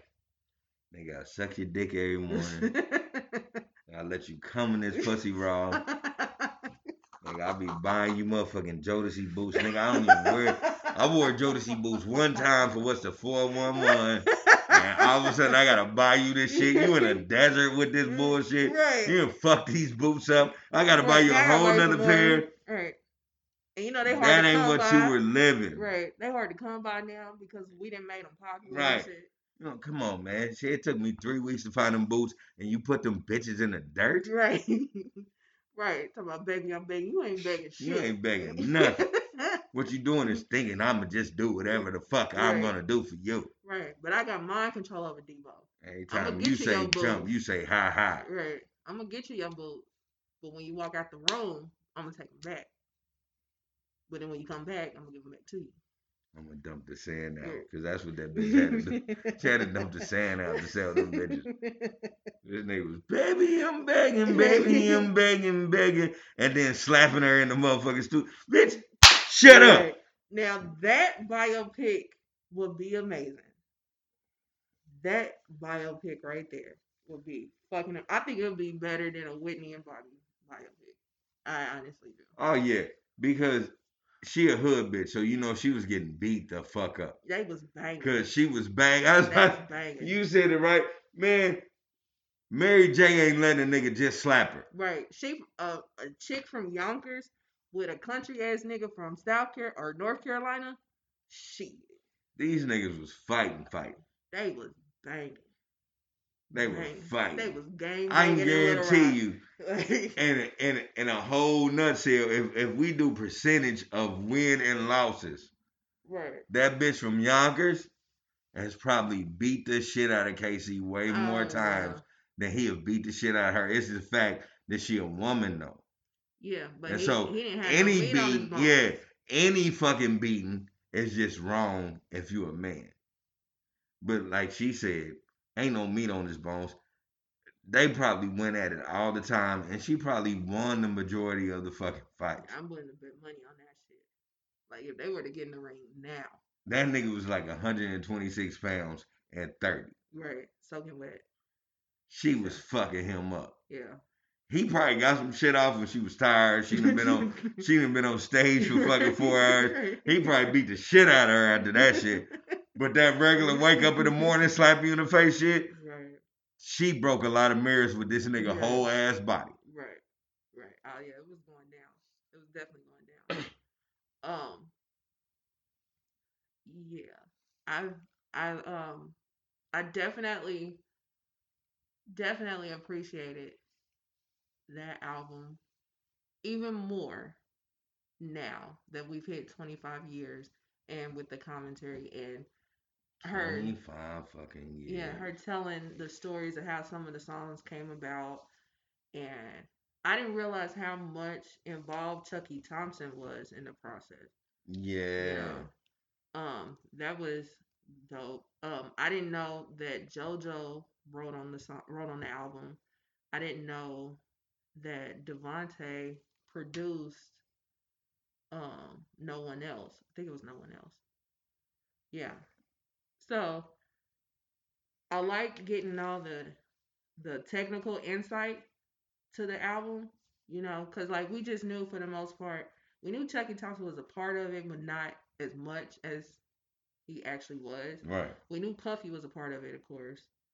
Um, but I didn't know the other others. I love the puffy intros Yeah, or interludes. yeah. Intros, interludes, all that shit. Excuse me. I always like them. I thought that shit was fresh. I'm like, damn, because he tried to put it as hip hop as as possible. Like, Right. He tried to make her album as dope as it was by itself. He tried to make it hip hop. Yeah. You know, he tried to make everybody know this is Mary J. Blige that is still a hip hop artist. Right. He didn't try to peg her as an R and B artist. Right. It was just a hip hop artist. Right. That was her title, the Queen of Hip Hop and Soul. Yeah. You know. So, um, and I feel like she may have been the first to do that. Because her being a singer, you would have automatically put her R and B. That's it. She, Yeah. Not only is she the first, she's actually the only one that re, would, would stay in that that, that stayed in that genre. Yeah. She's the only one that stayed true hip hop. Period. Yeah. This whatever I do, Right. it's still hip hop. Right. She's the only one that stayed true to that. Right. Right. And she's she's Like still true to that. all the shit that she's ever done, hmm Yeah. it's I'm a hip hop artist. Right, right. Just you know, just with the fact that she was able to successfully go on tour with like Jay Z and Nas, you know what I'm saying? Like you, like you wouldn't put a regular R and B artist with a great rapper. No, You know what I'm saying? So no, the you- they that- tried it. yeah. They tried it with Maya, and you see where that went. Shout out to Maya. I think you fucking fine. But they tried it with you, and that shit didn't go nowhere. but I just appreciate her so much, and I thought that this was a great way to appreciate this monumental album. Um, did you have any final thoughts on that album? I don't have no final thoughts on the album because, um, like I said, uh, um, I grew up with this album. I I, I thought the album was a, a a beast anyway. To get the uh, excuse me, to uh, get the different um levels of where she was at on different songs is all is dope. But I don't give a fuck. I like them songs anyway. I'm just one of them. Like it's great that you did it because that's gonna give you more money because you can sell it. Mhm. You can pitch that to anybody because you can damn sure pitch it to me and I will buy it. Yeah, The thing is, I love the songs regardless. yeah, yeah. Like you loved them as a kid, and then you I- love them as an adult, but then you appreciate them Exactly. well. Exactly. I You was about didn't to say, appreciate it back I appreciate them now. Yeah. Now that I'm listening to it, like, um, because we were supposed to listen to "I Love You." Yeah, before we even knew that this album was being re-released with the commentary, I had already said, "Hey, let's analyze I Love You off of this off of this uh album." So the fact that I did a quick Google search and saw that they was re-releasing the album, I was like, "Oh, wow, this is right on time." Right on time. So, to go to the song, Let's get on that let's shit. get on into the song. Um, so what we were going to do, or what we are going to do rather, is we're going What we to gonna do? go through the song I Love You, which is on My life. My Life.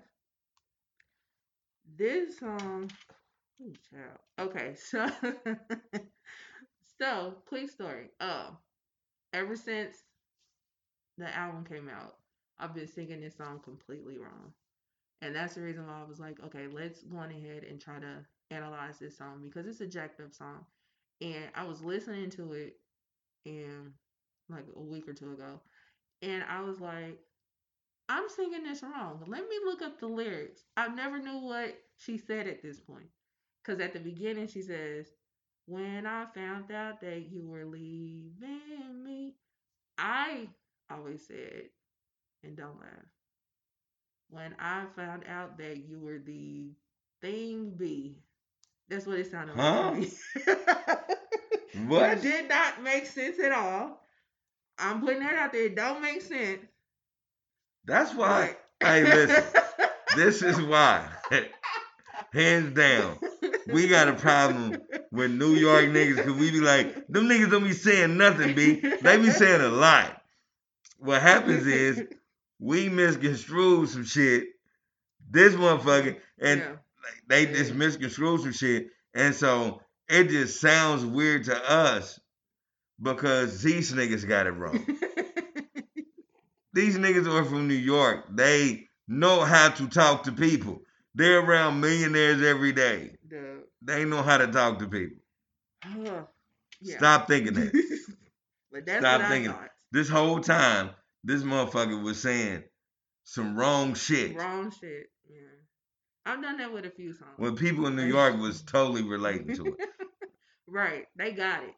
But um, when I tell you, I was watching a live. I was watching a live show of hers, of her singing that song, and that's what made me be like, let me look up the lyrics because I know I'm saying it wrong, but this is just how I always said it, and that's just what it was. So yeah, that's what I did. I'm gonna keep it totally 100 with y'all. Um, my thing is, cause she's totally right, because um, when they don't um mix and master them right, words sound different. Um, I didn't know it was all the pretty memories. I thought she was always saying those sweet memories.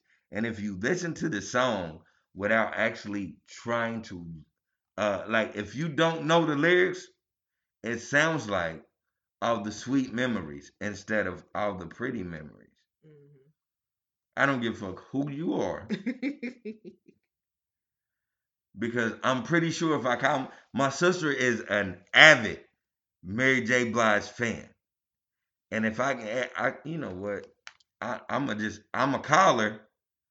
I'll, I'm I'm not on this right now, but I'm a caller, and I'm gonna ask her, and I bet you she's gonna say something like "sweet memories." hmm So while Lindsay is trying to explain shit to you, I'm gonna try to find out this lady's number so I can call her.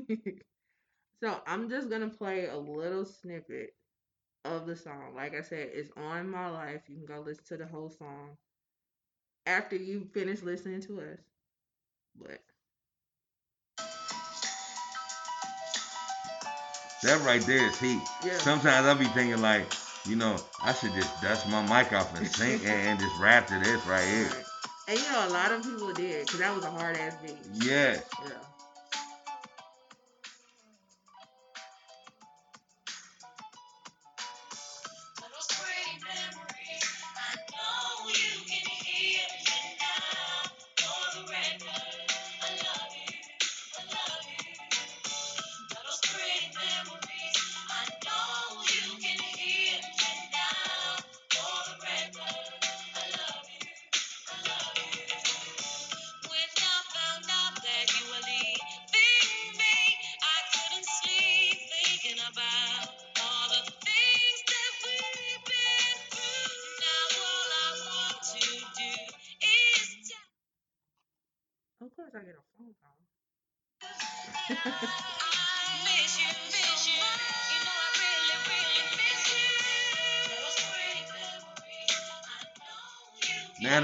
Says pretty memories, I hear Yeah, you hear it now. All I heard was sweet memories though.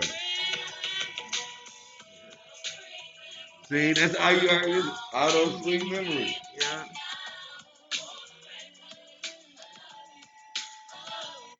All right.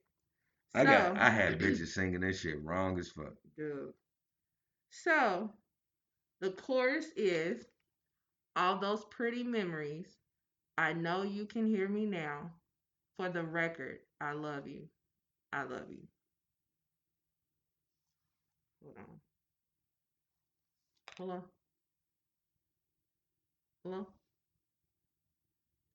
Hopefully, I'm it's a bill filming collector. What's up?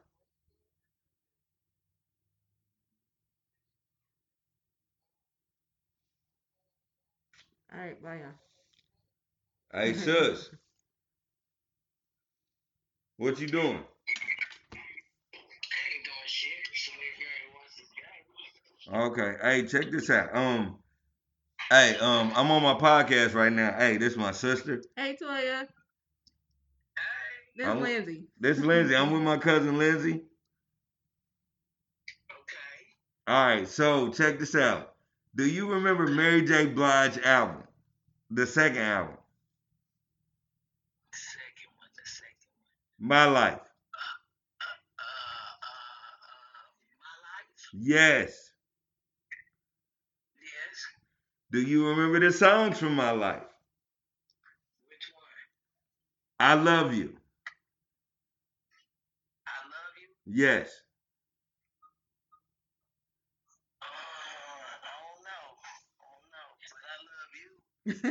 I know.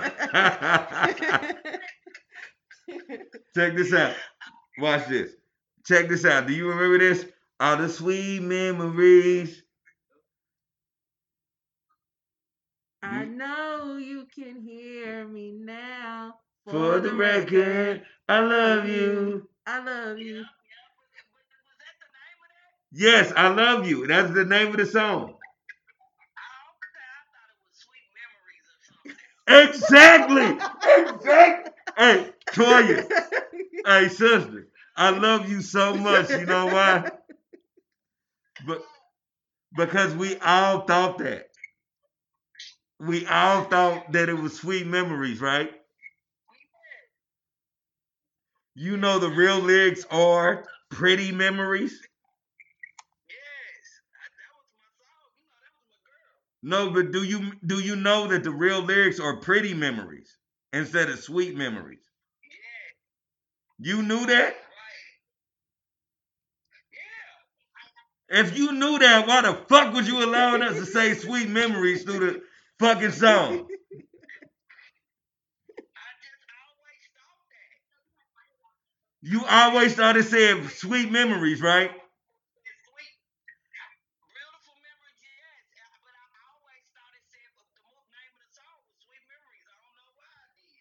And you always thought the lyrics go sweet memories, right?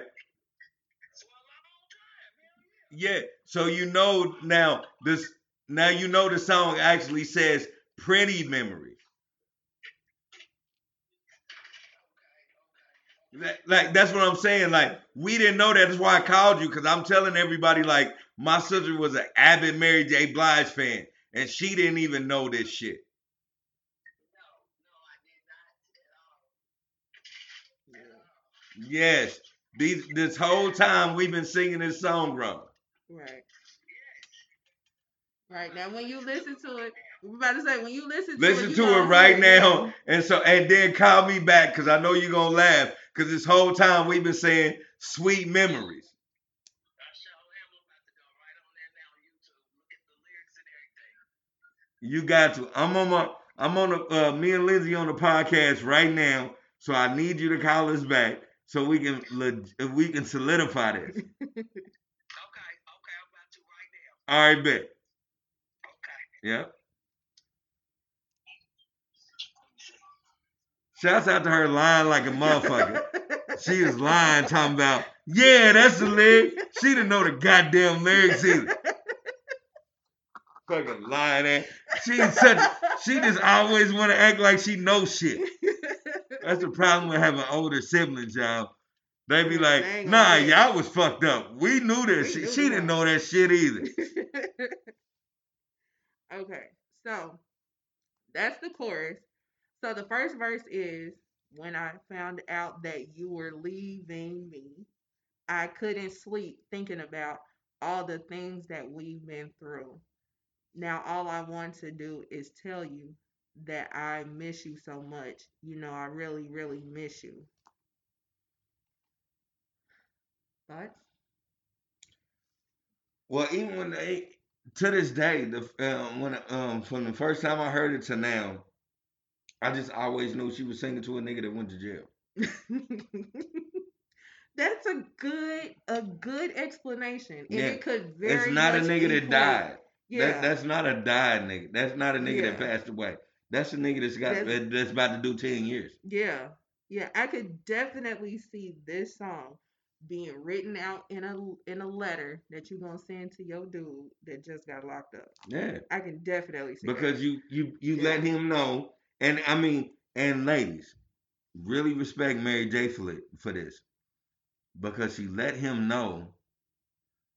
For the record, I love you, but you locked up for five years. If you think I ain't gonna get no dick in those five years, you've lost your fucking mind.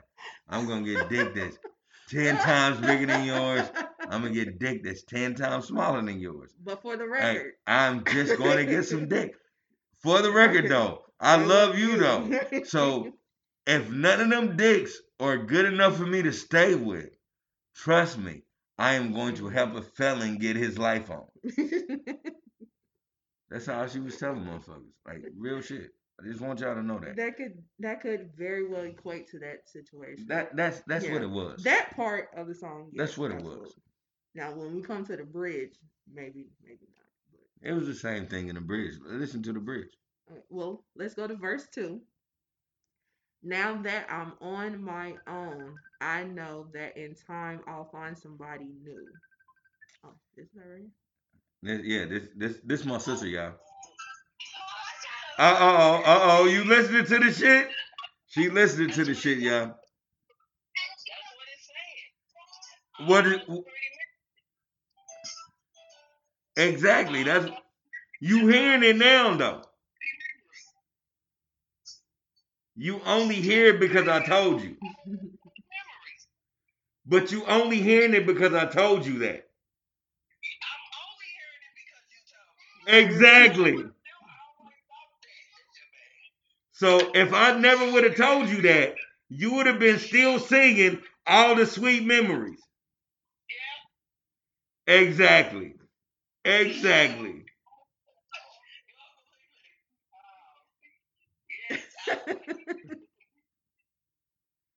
I'm flipping off my nieces, y'all. You see that? I'm flipping off my nieces. No, I ain't at work. I'm in my podcast. I'm this is a podcast, Shay. This me and me and cousin Lindsay. Uh, oh, now you don't want to do it. Now you don't want to be a part of this. I told y'all be doing big shit, nigga. Oh, y'all be. Oh, oh, so you thought I was bullshitting? Welcome to my podcast, Shay. Welcome to the podcast. What you eating? Is that- cornbread? Look at y'all. Look at y'all. Y'all eating that bullshit.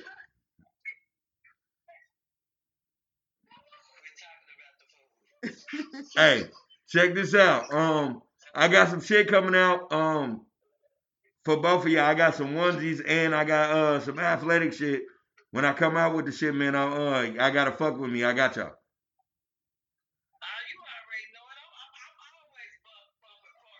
My nigga, yeah. my nigga. You hear me? Always. Always. I love you, though. I love you too. I always saying that Mary J. Blige song wrong. You fucked my whole life up. Want you to know that.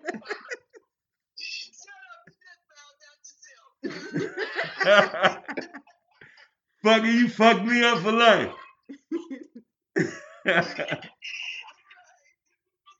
All right, says I love you. Sorry, y'all. That was my sister. Um, yeah, yeah, but for real, we all thought that Mary J. Blige shit was. We all had that shit wrong. Right. So we're we're doing our part for the culture right now Yes. to get everybody on the same page with the lyrics. There we go. I was today years old when I found out what the lyrics was. So on verse two, she says, Now that I'm on my own, I know that in time I'll find somebody new who'll treat me better than you.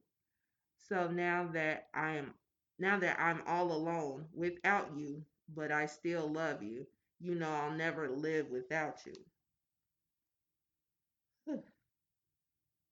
That was pretty tough. That's just like, I'm gonna move on. Since you don't want me no more, I'm gonna move on. But damn it, I still love you. It's, it- And you just gonna have to know that. And that's just what it it's is. still a nigga locked up. And, and I mean, I just, I really feel like Mary J. Blige, like K-Ci was a nigga she was fucking, but she really was writing songs for a nigga that was locked up that she really wanted to say, man, come on, I told you you don't have to do all this shit. I got you. I was about to sign a record deal, and you fucked that shit up. I mean, that is a way to look at it. so then the bridge. Excuse me. All the sweet memory. No, I'm just playing. I wish you'd change your ways soon enough so we can be together. You just don't understand good love, but now all we have is memories.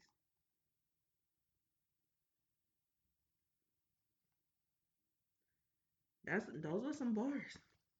Those are definitely bars. Um, I'm pretty sure um a lot of people have have, have, have been through that. Yeah. I know a lot of y'all in this generation has been through that, man, because shit, we lose people every day. And not only do we lose people every day, we got we got little dudes that be fucking the shit out these girls and then turn around and say they don't even like them, they like their brother. This a fact. This a real ass fact. Y'all be thinking eh, eh, everything I say ain't jokes, y'all. I know this shit from you know what I'm saying from experience. I done seen this shit happen. I done seen niggas that was in y'all generation between the era of 20 to 20 fucking seven be like, I only fucked with that bitch because I liked her brother for real. Mm, Y'all niggas weird. mm. Wow. I did not expect you to say that. I don't judge nobody, man. I don't I don't be trying to judge nobody. Cause I did a lot of shit in my, you know what I'm saying, in my life. I never fucked with a dude. But I've I've I've I've did a lot of shit in my life. I've I've know what I'm saying, I pissed over a lot of good people. Mm. But I know in y'all generation, like in that verse, it, it, and that verse can say a lot. Yeah. Yeah. And that's It only can, it that's, can that- definitely fit into different scenarios. yeah, and it's that's only one scenario that, That I, I can think of right now. That is a scenario. Um it could fit into the jail to the jail scenario that you said. Yeah. It could. I've always took it I've always took it for what she was going through with K-Ci. Cause I mean, that's what that's what it was. So I never thought about it meaning anything else other than a relationship. of somebody leaving the other one and the other one just like I I don't want to accept this, but since I'm reluctantly having to, I still want you to know that I love you. And I wish you would change your ways so we could be on track. But the way that you are and the way that I am, we know that this shit ain't gonna work, but I still love you. We know it's so much that you are willing to leave me, which is probably for the best, even though I don't want it to happen, I still love you. And had you changed your ways, maybe we could still be together. Because I'm perfect and I don't need to be changed. But, but I mean, that's kind of how That's yeah. kind of how yeah. she's saying it. Like, I wish you change your ways soon enough so we could be together. I mean, if it, I mean, if we're gonna put it in a, uh, sce- uh, scenario of K-Ci and uh, K-Ci and Mary J, then yeah, I can see her saying that, Mhm. but I can't see her saying that to nobody else. Only reason why she said that to K-Ci is because K-Ci was a non-functioning drunk. It's a difference. Mhm. You know, if, if he was a functioning drunk, she wouldn't have never wrote that song. I mean, if you're if it's basing it on what Lindsay said, she would have never had no reason to write that song because he's a functioning drunk. We all know, but I mean, well, I don't know about we because I don't know how y'all feel, but I grew up in that generation of them being uh, the elder statesman Jodeci, who was the shit that, that that my older sisters like, and I've actually got to go to multiple concerts um, from Jodeci. Um, what I realized from even being able to go backstage, these niggas are full ass alcoholics. Well, K-Ci and JoJo was full fledged alcoholics. Uh, DeVante drunk a little bit. I only seen him drink like one thing, like one time my whole life. I swear to God, I've been to four concerts. I only seen him drink one time. Uh, I've never seen that one drink anything. Uh, And Bu- you can tell that those are the brothers that are more put together. yeah. Know. Uh, I've seen K-Ci and JoJo knock down Heineken, Hennessy, uh, fucking vodka. Uh, uh, well, excuse me, I because I, I want to give y'all names. Uh, I think it was I, I think at that time it was uh, it was Amsterdam, and it was uh some cheap ass uh tequila called like uh like Take Five or some bullshit. I I I done seen them knock all this shit down in one time. Yeah. Them niggas is full fledged alcoholics. Yeah. And that was addressed when they did they uh, reality show when they was trying to get back on the scene. There was a reality show they did with TV One trying to get their life back together. And it was like Keith Sweat trying to push them into getting their life back together. so he was like spearheading the whole transformation. And it was a good show, but it was addressed their demons. And especially for JoJo, because JoJo had medical issues behind his Yeah. alcoholism. Yeah. Um, um, so, when I actually got uh, first time I got to see him, I was like 15. But the next time I got to see him, I was like 24, 25, and I think he was already diagnosed with being diabetic because uh he had a nurse with him. mm, Like, and you know, if y'all think I'm bullshitting, uh, I mean, if this ever goes anywhere, you can know what I'm saying. You can like look up their concerts and all that. That nigga legit had a nurse with him, just in case he overexerted himself. So I think he had like type two diabetes and all sorts of makes shit. Yeah. Yeah. So, I don't know for sure what he had, but I know he had a nurse on standby. Yeah. Yeah. So, I feel like this song really hits the core of a relationship that needs to end reluctantly, but nonetheless, you know, because it just, you may have pretty memories or sweet memories or whatever. All the sweet memories. but it just sounds like it just needed to end. But Yeah. at the end of the day, I still love you. And it's a dope ass song, surface level. It's amazing song, surface level. But once you dig down into the core of what it means, it's like, fuck. This It's still dope. it's dope. I think it's, it, when when when you dig into the core of it, it makes it even more dope to me because it's one of them things where you know, not that the artist is being transparent, but the artist is also uh, uh, without being transparent. I am writing a song that a million and a half people can relate to. So even if it went on reality, even if it went on, even if it was broadcast, it's still a, it, it was it's not a made up situation. Mhm. And so I, I think if they had even brought that to the light, it would have just made it even, you know what I'm saying, better. Like I, I think, and this is me just being me. Y'all can fault me for who I am, but sometimes us as men need to be held accountable for shit. And I think when when when women hold that back, they're holding us stagnant. Because the only way we can ever be held accountable for it is if it's brought to the limelight so we can admit to our failures. You know, I think that was, you know I'm saying, the big issue about that, even though it's a great song, it mm-hmm. would have been a really, really great song if she would have pointed, point blank, put it out there like, this is the nigga I'm involved with, and I wrote this song. Like Whitney used to do that shit all the time. It, I, I wrote that song about Bobby. I wrote it about Bobby. Even if it was a fucked up song, I wrote it about Bobby. Yeah. Yeah.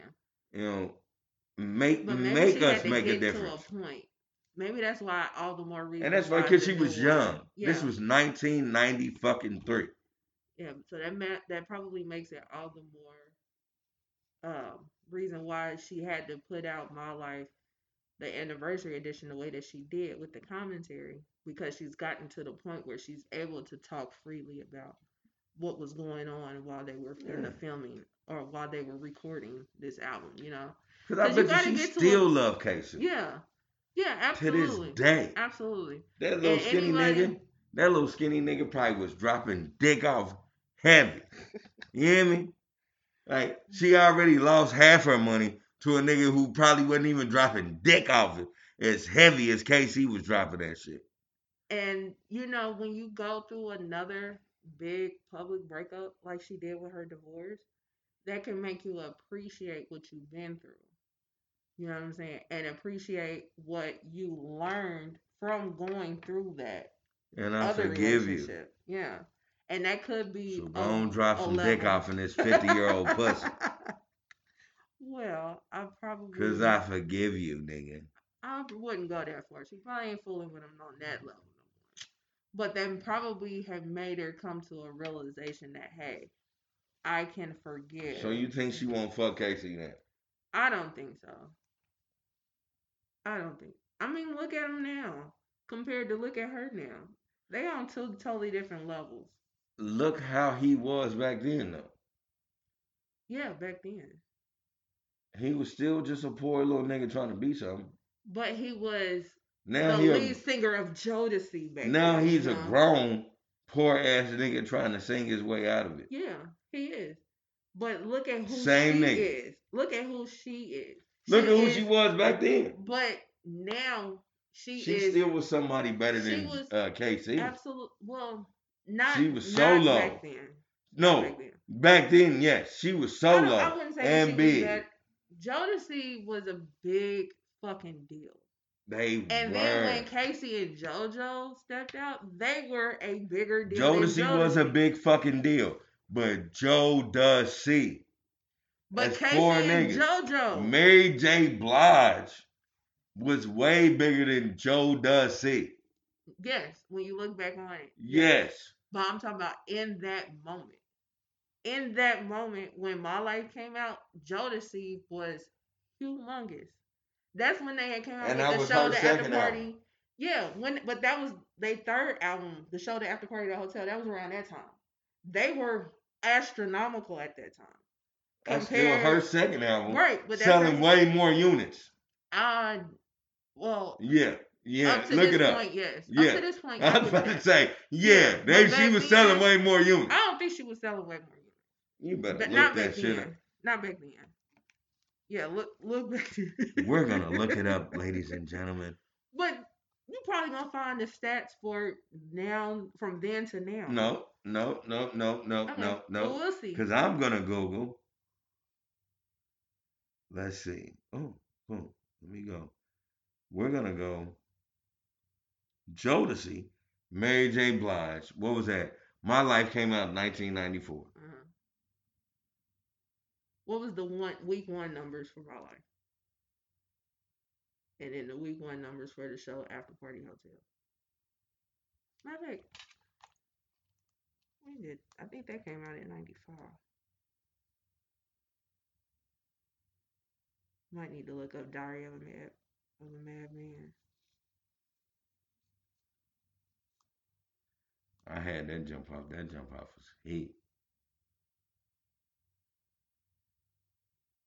We gonna find out. Yeah. Okay. So Diary of a Mad Band came out in '93, Okay. December '93.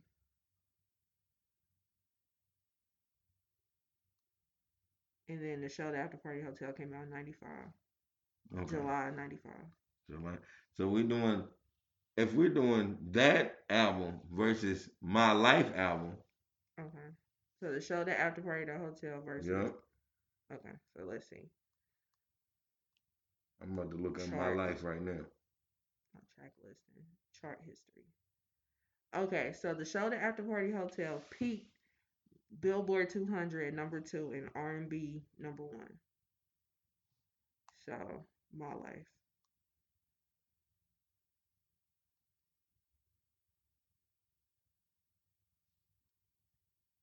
I just be wanting to be right, y'all. Like even if I'm wrong, I'm gonna I'm I'm gonna make some type of rebuttal right here. Like real shit. okay, so let's see. This came out November 29th, 94. Mm-hmm. So it's basically the same uh, charts. Billboard peak number seven, 200, and num- R&B was number one. So the Number show that after party, the hotel was a better. No. No. I- Both of them peaked number one in on the R&B hip hop. For the Billboard 200, My Life peaked number seven, and the show the After Party Hotel peaked Big number, number two. two. So Okay. it was Jodeci. It was Jodeci. It was Jodeci. It was Jodeci. All right. Fuck it. It was hmm. Yeah. Jodeci. But where them niggas at now, B? Where the fuck and them niggas at now? I Even say- Fucking DeVante. Break it down, why DeVante. That nigga ain't nowhere right now. Where Mary J at? Making movies, bitch. All the still more reason why I something. say that Mary J. Blige would not fuck with K-Ci on that level no more. I think she probably will though. And she getting that age. I, I, you- I, I mean, I know from Mm. experience, once you get like 46, 47, that pussy just be wet for no reason. Face bomb. Okay. I'm just saying. And if you got a nigga that just don't get hard all the time, you know, you gonna fuck with some outside dick. If if K-Ci's dick is always hard, he got that crack strength. Yeah. got that crack dick, she fucking that shit. I um I I I don't see it happening. But I do. stranger things have happened. You I know? do. I do. Stranger things have happened. So. Jada fucked a a, a, a dope head August Alsina. You think Mary J. Blige won't fuck a dope head K-Ci? The fuck out of here. She's familiar with that dick. And that know dick got chemicals in it to make it stay hard longer. I'm rest my case. All right. So to wrap things up in a bow, last thing we're going to talk about is the movie Spell. The movie Spell um came out a couple weeks ago. It um stars Huh, Amar- shit, ja, ja, ja, ja, ja. it stars Omari Hardwick and Loretta Devine. That root magic, nigga. Yeah. Um it pretty much not to give too many spoilers. It's dumb as fuck. It's dumb. I wouldn't say I don't. I, I I do not believe Ghost got killed off to make a movie like this. He should be able to make a better movie. I didn't think it was dumb, but it gave me a lot of misery. Like it was a lot of things that you can compare. it to. Oh no, yeah. not okay. gave me personally, but it gave me the movie. It gave you that vibe. Yeah, It it gave gave you me that vibe. misery vibes. Um, cause she wasn't necessarily the one that made him, you know, um, handy. Well, I didn't even make him handicapped, but Well, the plane made him handicap Yeah, the plane made him. she was still a root worker. right. so she caused a, a lot. I, I wouldn't give it. I wouldn't give it uh, a misery vibe. I, I think it was. I really do think it was uh, a, a movie that was um, that's basically uh, transcribed all on its own because uh, we don't really speak about you know our black devils, the thing that scares us. I mean, you Mhm. know, our scary movies are really bent on you know whatever white genre or uh, Asian genre at the time. Uh, root magic for black folks is very very scary. Yeah. Like we really believe in root magic. Like I'm I was born a Jehovah Witness and my mama still says things to this day to me like do not eat spaghetti from a woman unless you are actually in a relationship with her because they can put root magic in it. They will put their period blood in it. Had Like somebody, real shit. So I had somebody actually say that to me. yeah, because black people believe in root magic because Yeah. before what when I, that's why I tell people all the time like stop thinking that white people stole everything from us. A lot of it a, a lot of stuff still carried from generations from way back then. And I know root magic carried from way back then. We Yeah. still believe in root magic. that that was Root magic is still and I I do believe at some point root magic is still real because we all still believe in it. Mhm. And and only thing on, only thing that makes anything real is belief. Mhm. And so that's the only that's the only plus I give about that movie is because yeah, we all at one point we all believe in root magic. Yeah, and that's one thing we don't necessarily play with. So it is extremely scary to us. Um, and it is uh something that was passed down through generations. Um, that was one of the things that they couldn't brainwash out of us while we were enslaved. No, So, um, because you can never brainwash out of fear. yeah, You can make another fear, but you can never brainwash out of fear. Yeah, Fear is always going to be there forever, yeah. So that's something that we even if you overcome it. So that element was something that we just didn't really take lightly. And so that element on top is going to be something that's going to be scary to us. I didn't I didn't mind the movie. Uh thought it was a little cheesy at times. But the gore had me cringing. Like the nail in the foot. I was sitting here like, oh, like I felt his pain the whole time. Listen, Oh, just thinking of it. Damn. for him to have to slam that bitch back in his Woo! goddamn foot Woo! was so horrific. I would have passed out. Oh, child. I would have passed the fuck out. Child. It's one thing um that I know because before I decided to become a Noreaga super thug, I was um what? into yeah what what what what what what I was so into medicine. I know that when you remove something from the muscles, uh, your muscles because we're so unique as human beings, they have a tendency to try to grow themselves back. Mhm. And so he was on that foot for a long time. So he had to go not only through already torn muscle, he had to go through repaired muscle.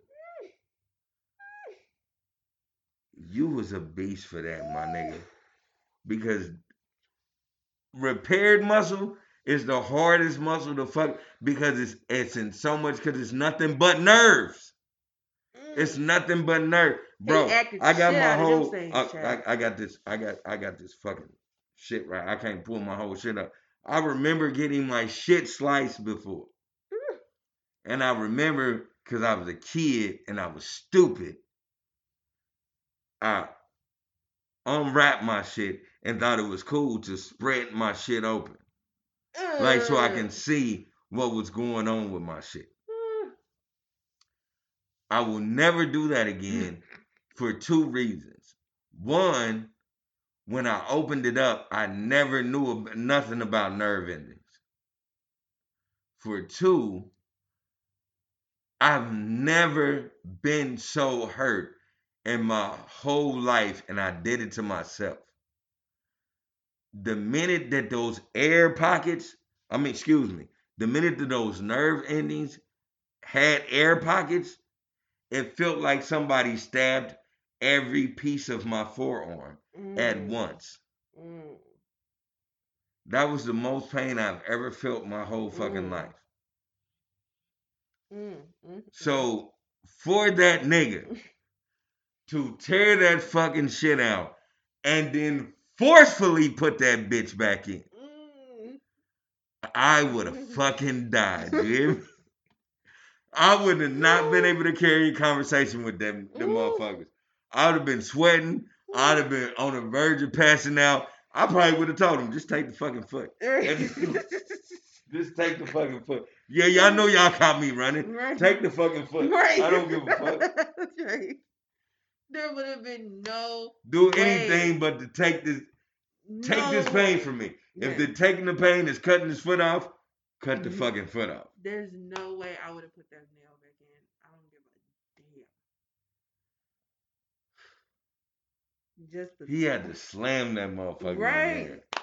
right. Like I because like I told y'all, the thing about it is the unique part of the body is it, it tries to it tries to heal itself. So itself. When once you take shit away from it, the nerve endings try to fuse back together. And that's the thing. Before cartilage and muscle and all that, it has to be nerve endings first. So that's the only way your shit connects and moves like it's supposed to. So he went maybe 20, 30 minutes, didn't nothing connect but nerves. Do Mm. you know what it is? Have you ever had a fucked up tooth and they said that it's open, so the nerve is hitting it? And so every time the wind hit the nerve, do you feel how painful that is? Imagine that being through a whole foot. and it was a one of them really, really, really big, big um nails. It wasn't like no, I'm gonna hang a picture up now. It was, I'm about to build this barn. They'd have had to just cut my goddamn foot like off. that bitch was huge. I wouldn't have faked it. I wouldn't.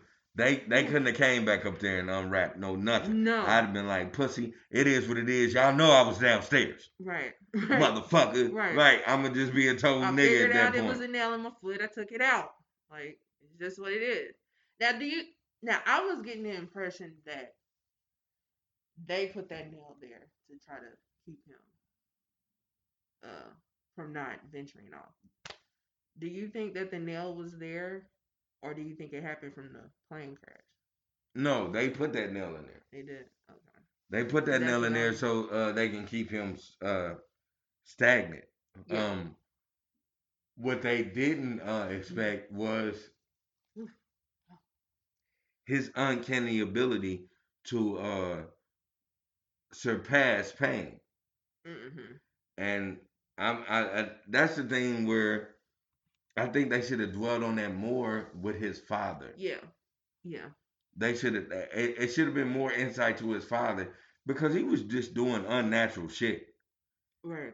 And they had the little flashbacks, but it was like It wasn't enough. it wasn't. It wasn't enough for him because it, it, it took it, it took you to just know because you a nigga that he knew what root magic was. hmm You right, and because it came out a little bit that he knew when he went to go fill up um, the plane with the gas, yeah, you know. But and then it, how everybody was acting all weird when they was like, "Oh, we going over there." Oh, y'all going over there? Oh, oh, okay. Um, well, all right. Good luck with that. I love the little black dude. That was like, Oh, with the phone. yeah. As soon as he was like, I ain't where y'all going. I ain't I ain't heard of nobody being dead around here. And he was like, we're going way up yonder. And that nigga looked at that phone and he was like, well, I guess I guess to be going. right. Those fish is gonna be biting. Right. Like he said, fuck what you talking about, nigga. Right. Ain't Right. got nothing to do with that shit. Nothing at all. here go your phone back. I ain't fucking with over the mountain. Right. And then when Omari told old boy or old man that in the um gas station, the gas the gas station guy was like, "Oh, you sure you don't want to take this with you? This for protect because he had already explained to him it was for protection." Mm-hmm. And he was like, "Nah, I don't believe in that shit." Yes, you do. Like to to his Yeah. core, I feel like he was. I feel like he knew that shit from his upbringing. And But that was the thing. He was be so denying it. Yeah, he's been trying to be so many years removed. That's why I do like the uh when he had the flashback when his daddy told him flat out, like, look, like what you two better for us? You don't believe in this? Mm, It believe in you. right. It don't matter if you don't believe. know what It believes in you. it believe in you, nigga. Mhm, So you you trapped. Right. You you trapped in this. Right. Now, one thing I didn't um I didn't catch them actually explaining is how he knew how to pick locks. Cause they showed us that he knew how to pick locks in the beginning, and then they showed us when he used that skill while he was trapped in the attic. But they didn't. That ain't necessarily a skill that everybody has. So like, You They don't know how to didn't pick locks? I don't know how to pick no locks. What? No. Why would I know how to pick locks? Cause it's the easiest thing to do. Most um okay. Um most uh rudimentary doors hmm are very easy to pick. You can um take the um the uh the, the what was it toenail clip the long thing out of the toenail Mhm. clipper that the, that that gets up under the top. Yeah. You can take that and and unlock the most rudimentary locks. Um and it doesn't take any skill. All it takes is fiddling. Mhm. You know, Mhm. and I think But I just feel like they put so much emphasis on it only that it made that it and I we get needed it, to know why he knew this. but we already knew his daddy was a root nigga. But the fact that they, I feel like maybe that's a script flaw. Because the fact that you made it y'all's point to put that in the beginning of this movie so that we can revert back to it when it came time for him to Cause use it's a get it out the mud type of uh thing. I took it as a get it out the mud. Uh, But if it if it's something that's supposed to be general knowledge that people know, then it they shouldn't have put so much emphasis on it. Cause they put emphasis on it. If you're gonna draw attention to it, then we need a reason. no, I You never thought saying? about it like that. Cause that. like they could have omitted that part, and then when he used it, then he just would have used it, and that just would have been it because we just figure, okay, he knows how to. I do it. think I, I, I guess now I'm thinking on it. Now I'm thinking uh, uh on it from watching the movie. I think it was because uh, I think it was one of them things where, like how his wife thought that he had totally forgot where he came from. I think that was his way of saying I didn't forget where I came from. I just don't ever want to be there. the pick and lock. Yeah. Uh-uh. like uh it's like a lot of niggas know how to pick locks. Like it's an easy thing for them. And and I and I can buy that if it wasn't for the fact that the movie put emphasis on it. Cause why? Cause there was a random part in the beginning of the movie where he picked the lock. Why do we need this here? Because when when it was all said and that was that was your inkling of I didn't forget where I came from, and then uh, when, as the movie went on, even the people that was there thought he forgot totally everything about where he came from. But so he that's where showed in that's other where ways. came in. He showed in other ways, like when he went to the gas station, and he was like, "Oh, I haven't seen one of them since I was a kid," and all that kind of stuff. That was him showing right there that he. But that wasn't him with the root worker though. But he also just the fact that he knew where he was going. Yeah, he can that, navigate through he the stars. navi- he- It's it's not like he did. He's not like he forgot. We see in several ways that he ain't forgot. But but what was the emphasis that was put on him picking a lock if we're not gonna get a backstory on why he knows how to do it? but I get I, I okay, I get what you're saying. I get what you're saying. Because it was a lot of things that were you know what I'm saying, was showing that he didn't forget where he came from. Mhm. But uh at the same time you saying that, it was um the distraction was his wife um saying that he forgot where he came from so much that he was ruining his children. So, um, Did she say forget or did she say like did she use another word? Because I feel like it wasn't a forget thing for him. It was him like basically turning his back on where yeah, and that. I mean, but when And- you when, when he's taking all the negative from where he came from, But when you- and uh, not wanting it for his and that's the same thing. When when when you say forget where you came from, it's also it, it's also the thing what you say. Uh, on on on the whole you know you only take the negative of it and you try to you know what I'm saying you try to display your kid you know, or, or take your kids away from it. I I think that um even getting back to basics, I think we're looking too much into him picking a lot uh because we should be dwelling on the fact that um in that movie it it uh that, that's the one thing that uh that was a chess piece on the root worker was he didn't forget where he now he tried to run from it yeah, but he didn't forget where he came he from.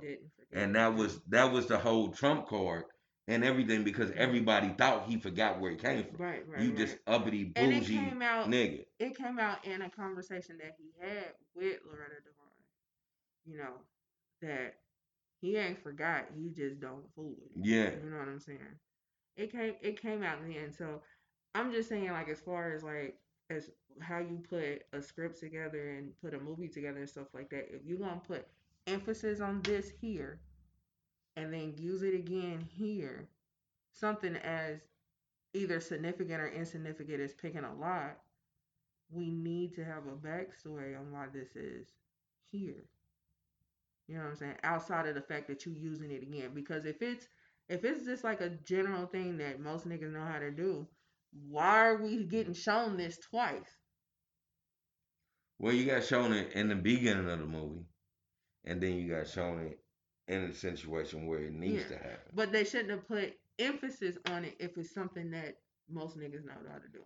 They have to put emphasis on it because of how they base it. They base it on in the beginning of the movie. They base it on this is a this is a fucking fifteen hundred dollar door with a basic lock. I don't need to call a locksmith for this. I can do this. Fast forward to you know what I'm saying to the point where these are rudimentary locks. Mhm. I ain't know how to do this. It, I, I think with you and I, because you probably are not the only one. I think y'all know what I'm saying. That basis is is in general, like you said, it's rudimentary, and most niggas know how to do that. Mhm.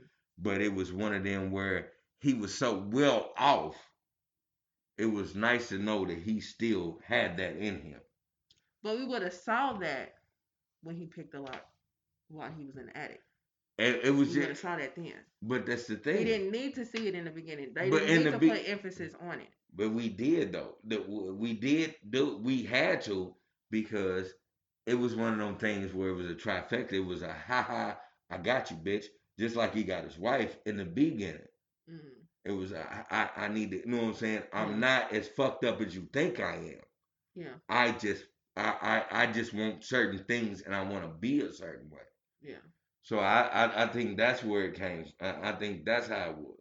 I think that's why the beginning and then you know what I'm saying, and then in the middle of that part had to it had to go hand in hand. To me, it went hand in hand because it was both at the same time of, haha, y'all think I'm a certain way, bitch. I got a whole a bunch of shit up under my sleeve. I just don't tell you. Yeah, I don't have to. yeah.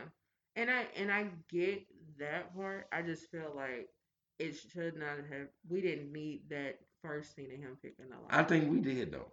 I, really do think I we just did. Don't. I really think we did. if it's something, if it's something that I think it would have most been. niggas know how to do, then we don't need to see him continually do this. He Mhm. could have just picked a lock, and they wouldn't put no emphasis on it, and then he, we would have moved forward with the story. But most niggas don't. Do you know how to pick a lock? No, that's what I'm saying. That's why I took it like we need a story behind this. Why do you know how to pick a lock? Cause I know how to pick a lock, and I know it's uh, especially locks like that. It's rudimentary. Yeah. It's very how you doing is really sticking something in there that can go through the grooves, and you're just jiggling it. it. is not So very hard. it's That not- it's situation is not very hard. and it's not that big of a deal, then we didn't need two scenes. We did be uh, only because of you put eh, eh, eh, the first time you seen him, he was in a a point of the halves, Mhm. and then you had to put him in a point of the have-nots, and so because he was able to act like a have-not with the halves, you you automatically should have root you rooted for him when he Mhm. was in a situation with the have-nots because they thought he was too bougie, just like the haves thought he was too bougie. Okay. So he had to know what I'm saying. It hmm he had to he had to um he had to prove himself on both levels every fucking time. Yeah. Yeah. And had that been a movie about proving yourself, then absolutely. but the movie wasn't about it. Whatever. I hey, listen. I thought it was I, I thought it was dope. I, I thought that part was dope. As far as spell itself, um, two out of five park. No, I ain't gonna give it two. Um, three out of five park popcorn bags. I give it three too. I mean, it had it had some entertaining elements to it. Um, but then it had some ridiculous elements to it. Yeah. So I feel like right in the middle, absolutely. And then you know you can't really go against Queen Loretta, Loretta Devine. Loretta Devine. She she's awesome. For her, this I, this is the only role I've ever seen her play a villain on, Mhm. and I think she was a great villain. yeah, I had to look up how old she was. She's seventy one. Seventy one. She is a beautiful seventy one. Yeah. I wouldn't have pegged her a day past fifty seven. Well, I knew she. I knew she may have been in her sixties. I didn't think seventy one. Um, but, but yeah, yeah. So shout out to them. Um, you know, I'm I'm not mad at Omari for picking this role. It's something totally different than what we've been seeing him in the past few years. You know, because we saw him in that corny ass shit with Tyler Perry, and he's been Ghost for what six seasons. So, um, but yeah. Hey, if you're bored one day, you know, look it up. Watch I mean, it's not gonna be a. It, it, I give didn't it. I got. I give it three out of five popcorn bags because it's not my cup of tea as far as movies for real. Yeah. Um, but if if if it's something, if like if you just bored and you need to fill time, it's a great movie to watch. Like Mhm. I'm I'm not gonna downplay it like that. Like it's a great movie. To, the ending still is gonna suck. They but, wrapped it up with a bow. yeah, but Yeah. Um. it's still gonna be something Yeah. that you we know. We didn't really give away too many spoilers to it, so we it's a lot to it's a lot to the movie that we didn't say. So Just watch it yourself. yeah. All right. Well, that concludes this episode of the Ish We Talk, episode four. Bam, bam, bam, bam, Yeah. bam, bam. Hey, check this out. I want to say this because I know she ain't gonna say this. Um, uh, before we started the Ish We Talk, we were uh on another podcast, which she owns. Uh, we're having some discrepancies about certain things, but I want people to know this and this alone. Uh, the ish we talk and cussing and fussing all comes from the intelligent mind of my engineer and co-host. And that's it. That's all I'm gonna say. I'm not gonna be on no extra shit. I'm just gonna say real shit. It comes from that. So if you hear any backlash or any other downplay from it, you heard from me because I'm a product of both of them. It came from the brilliant mind of my cousin. That's it. That's all. I love y'all.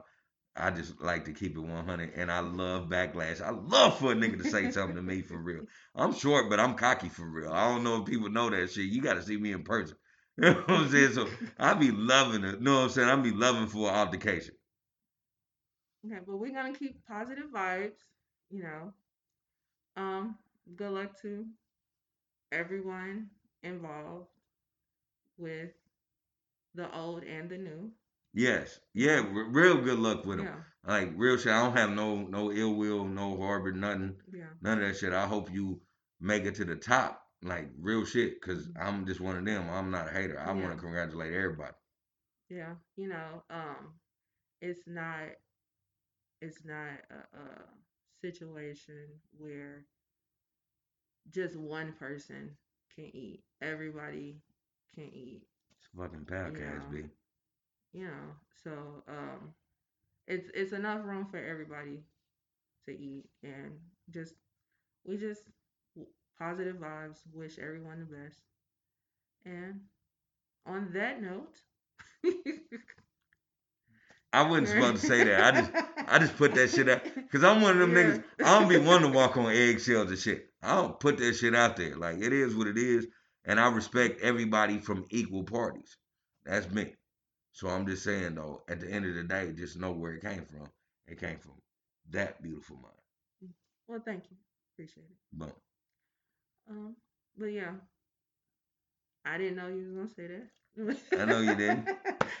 That's what your cousin do. You know what I'm saying? Your cousin, you know what I'm saying, represents my nigga. Yeah, yeah, and I appreciate you for it. All right, and on that note, good day. Yeah. Wrap it up the ish we talk, baby.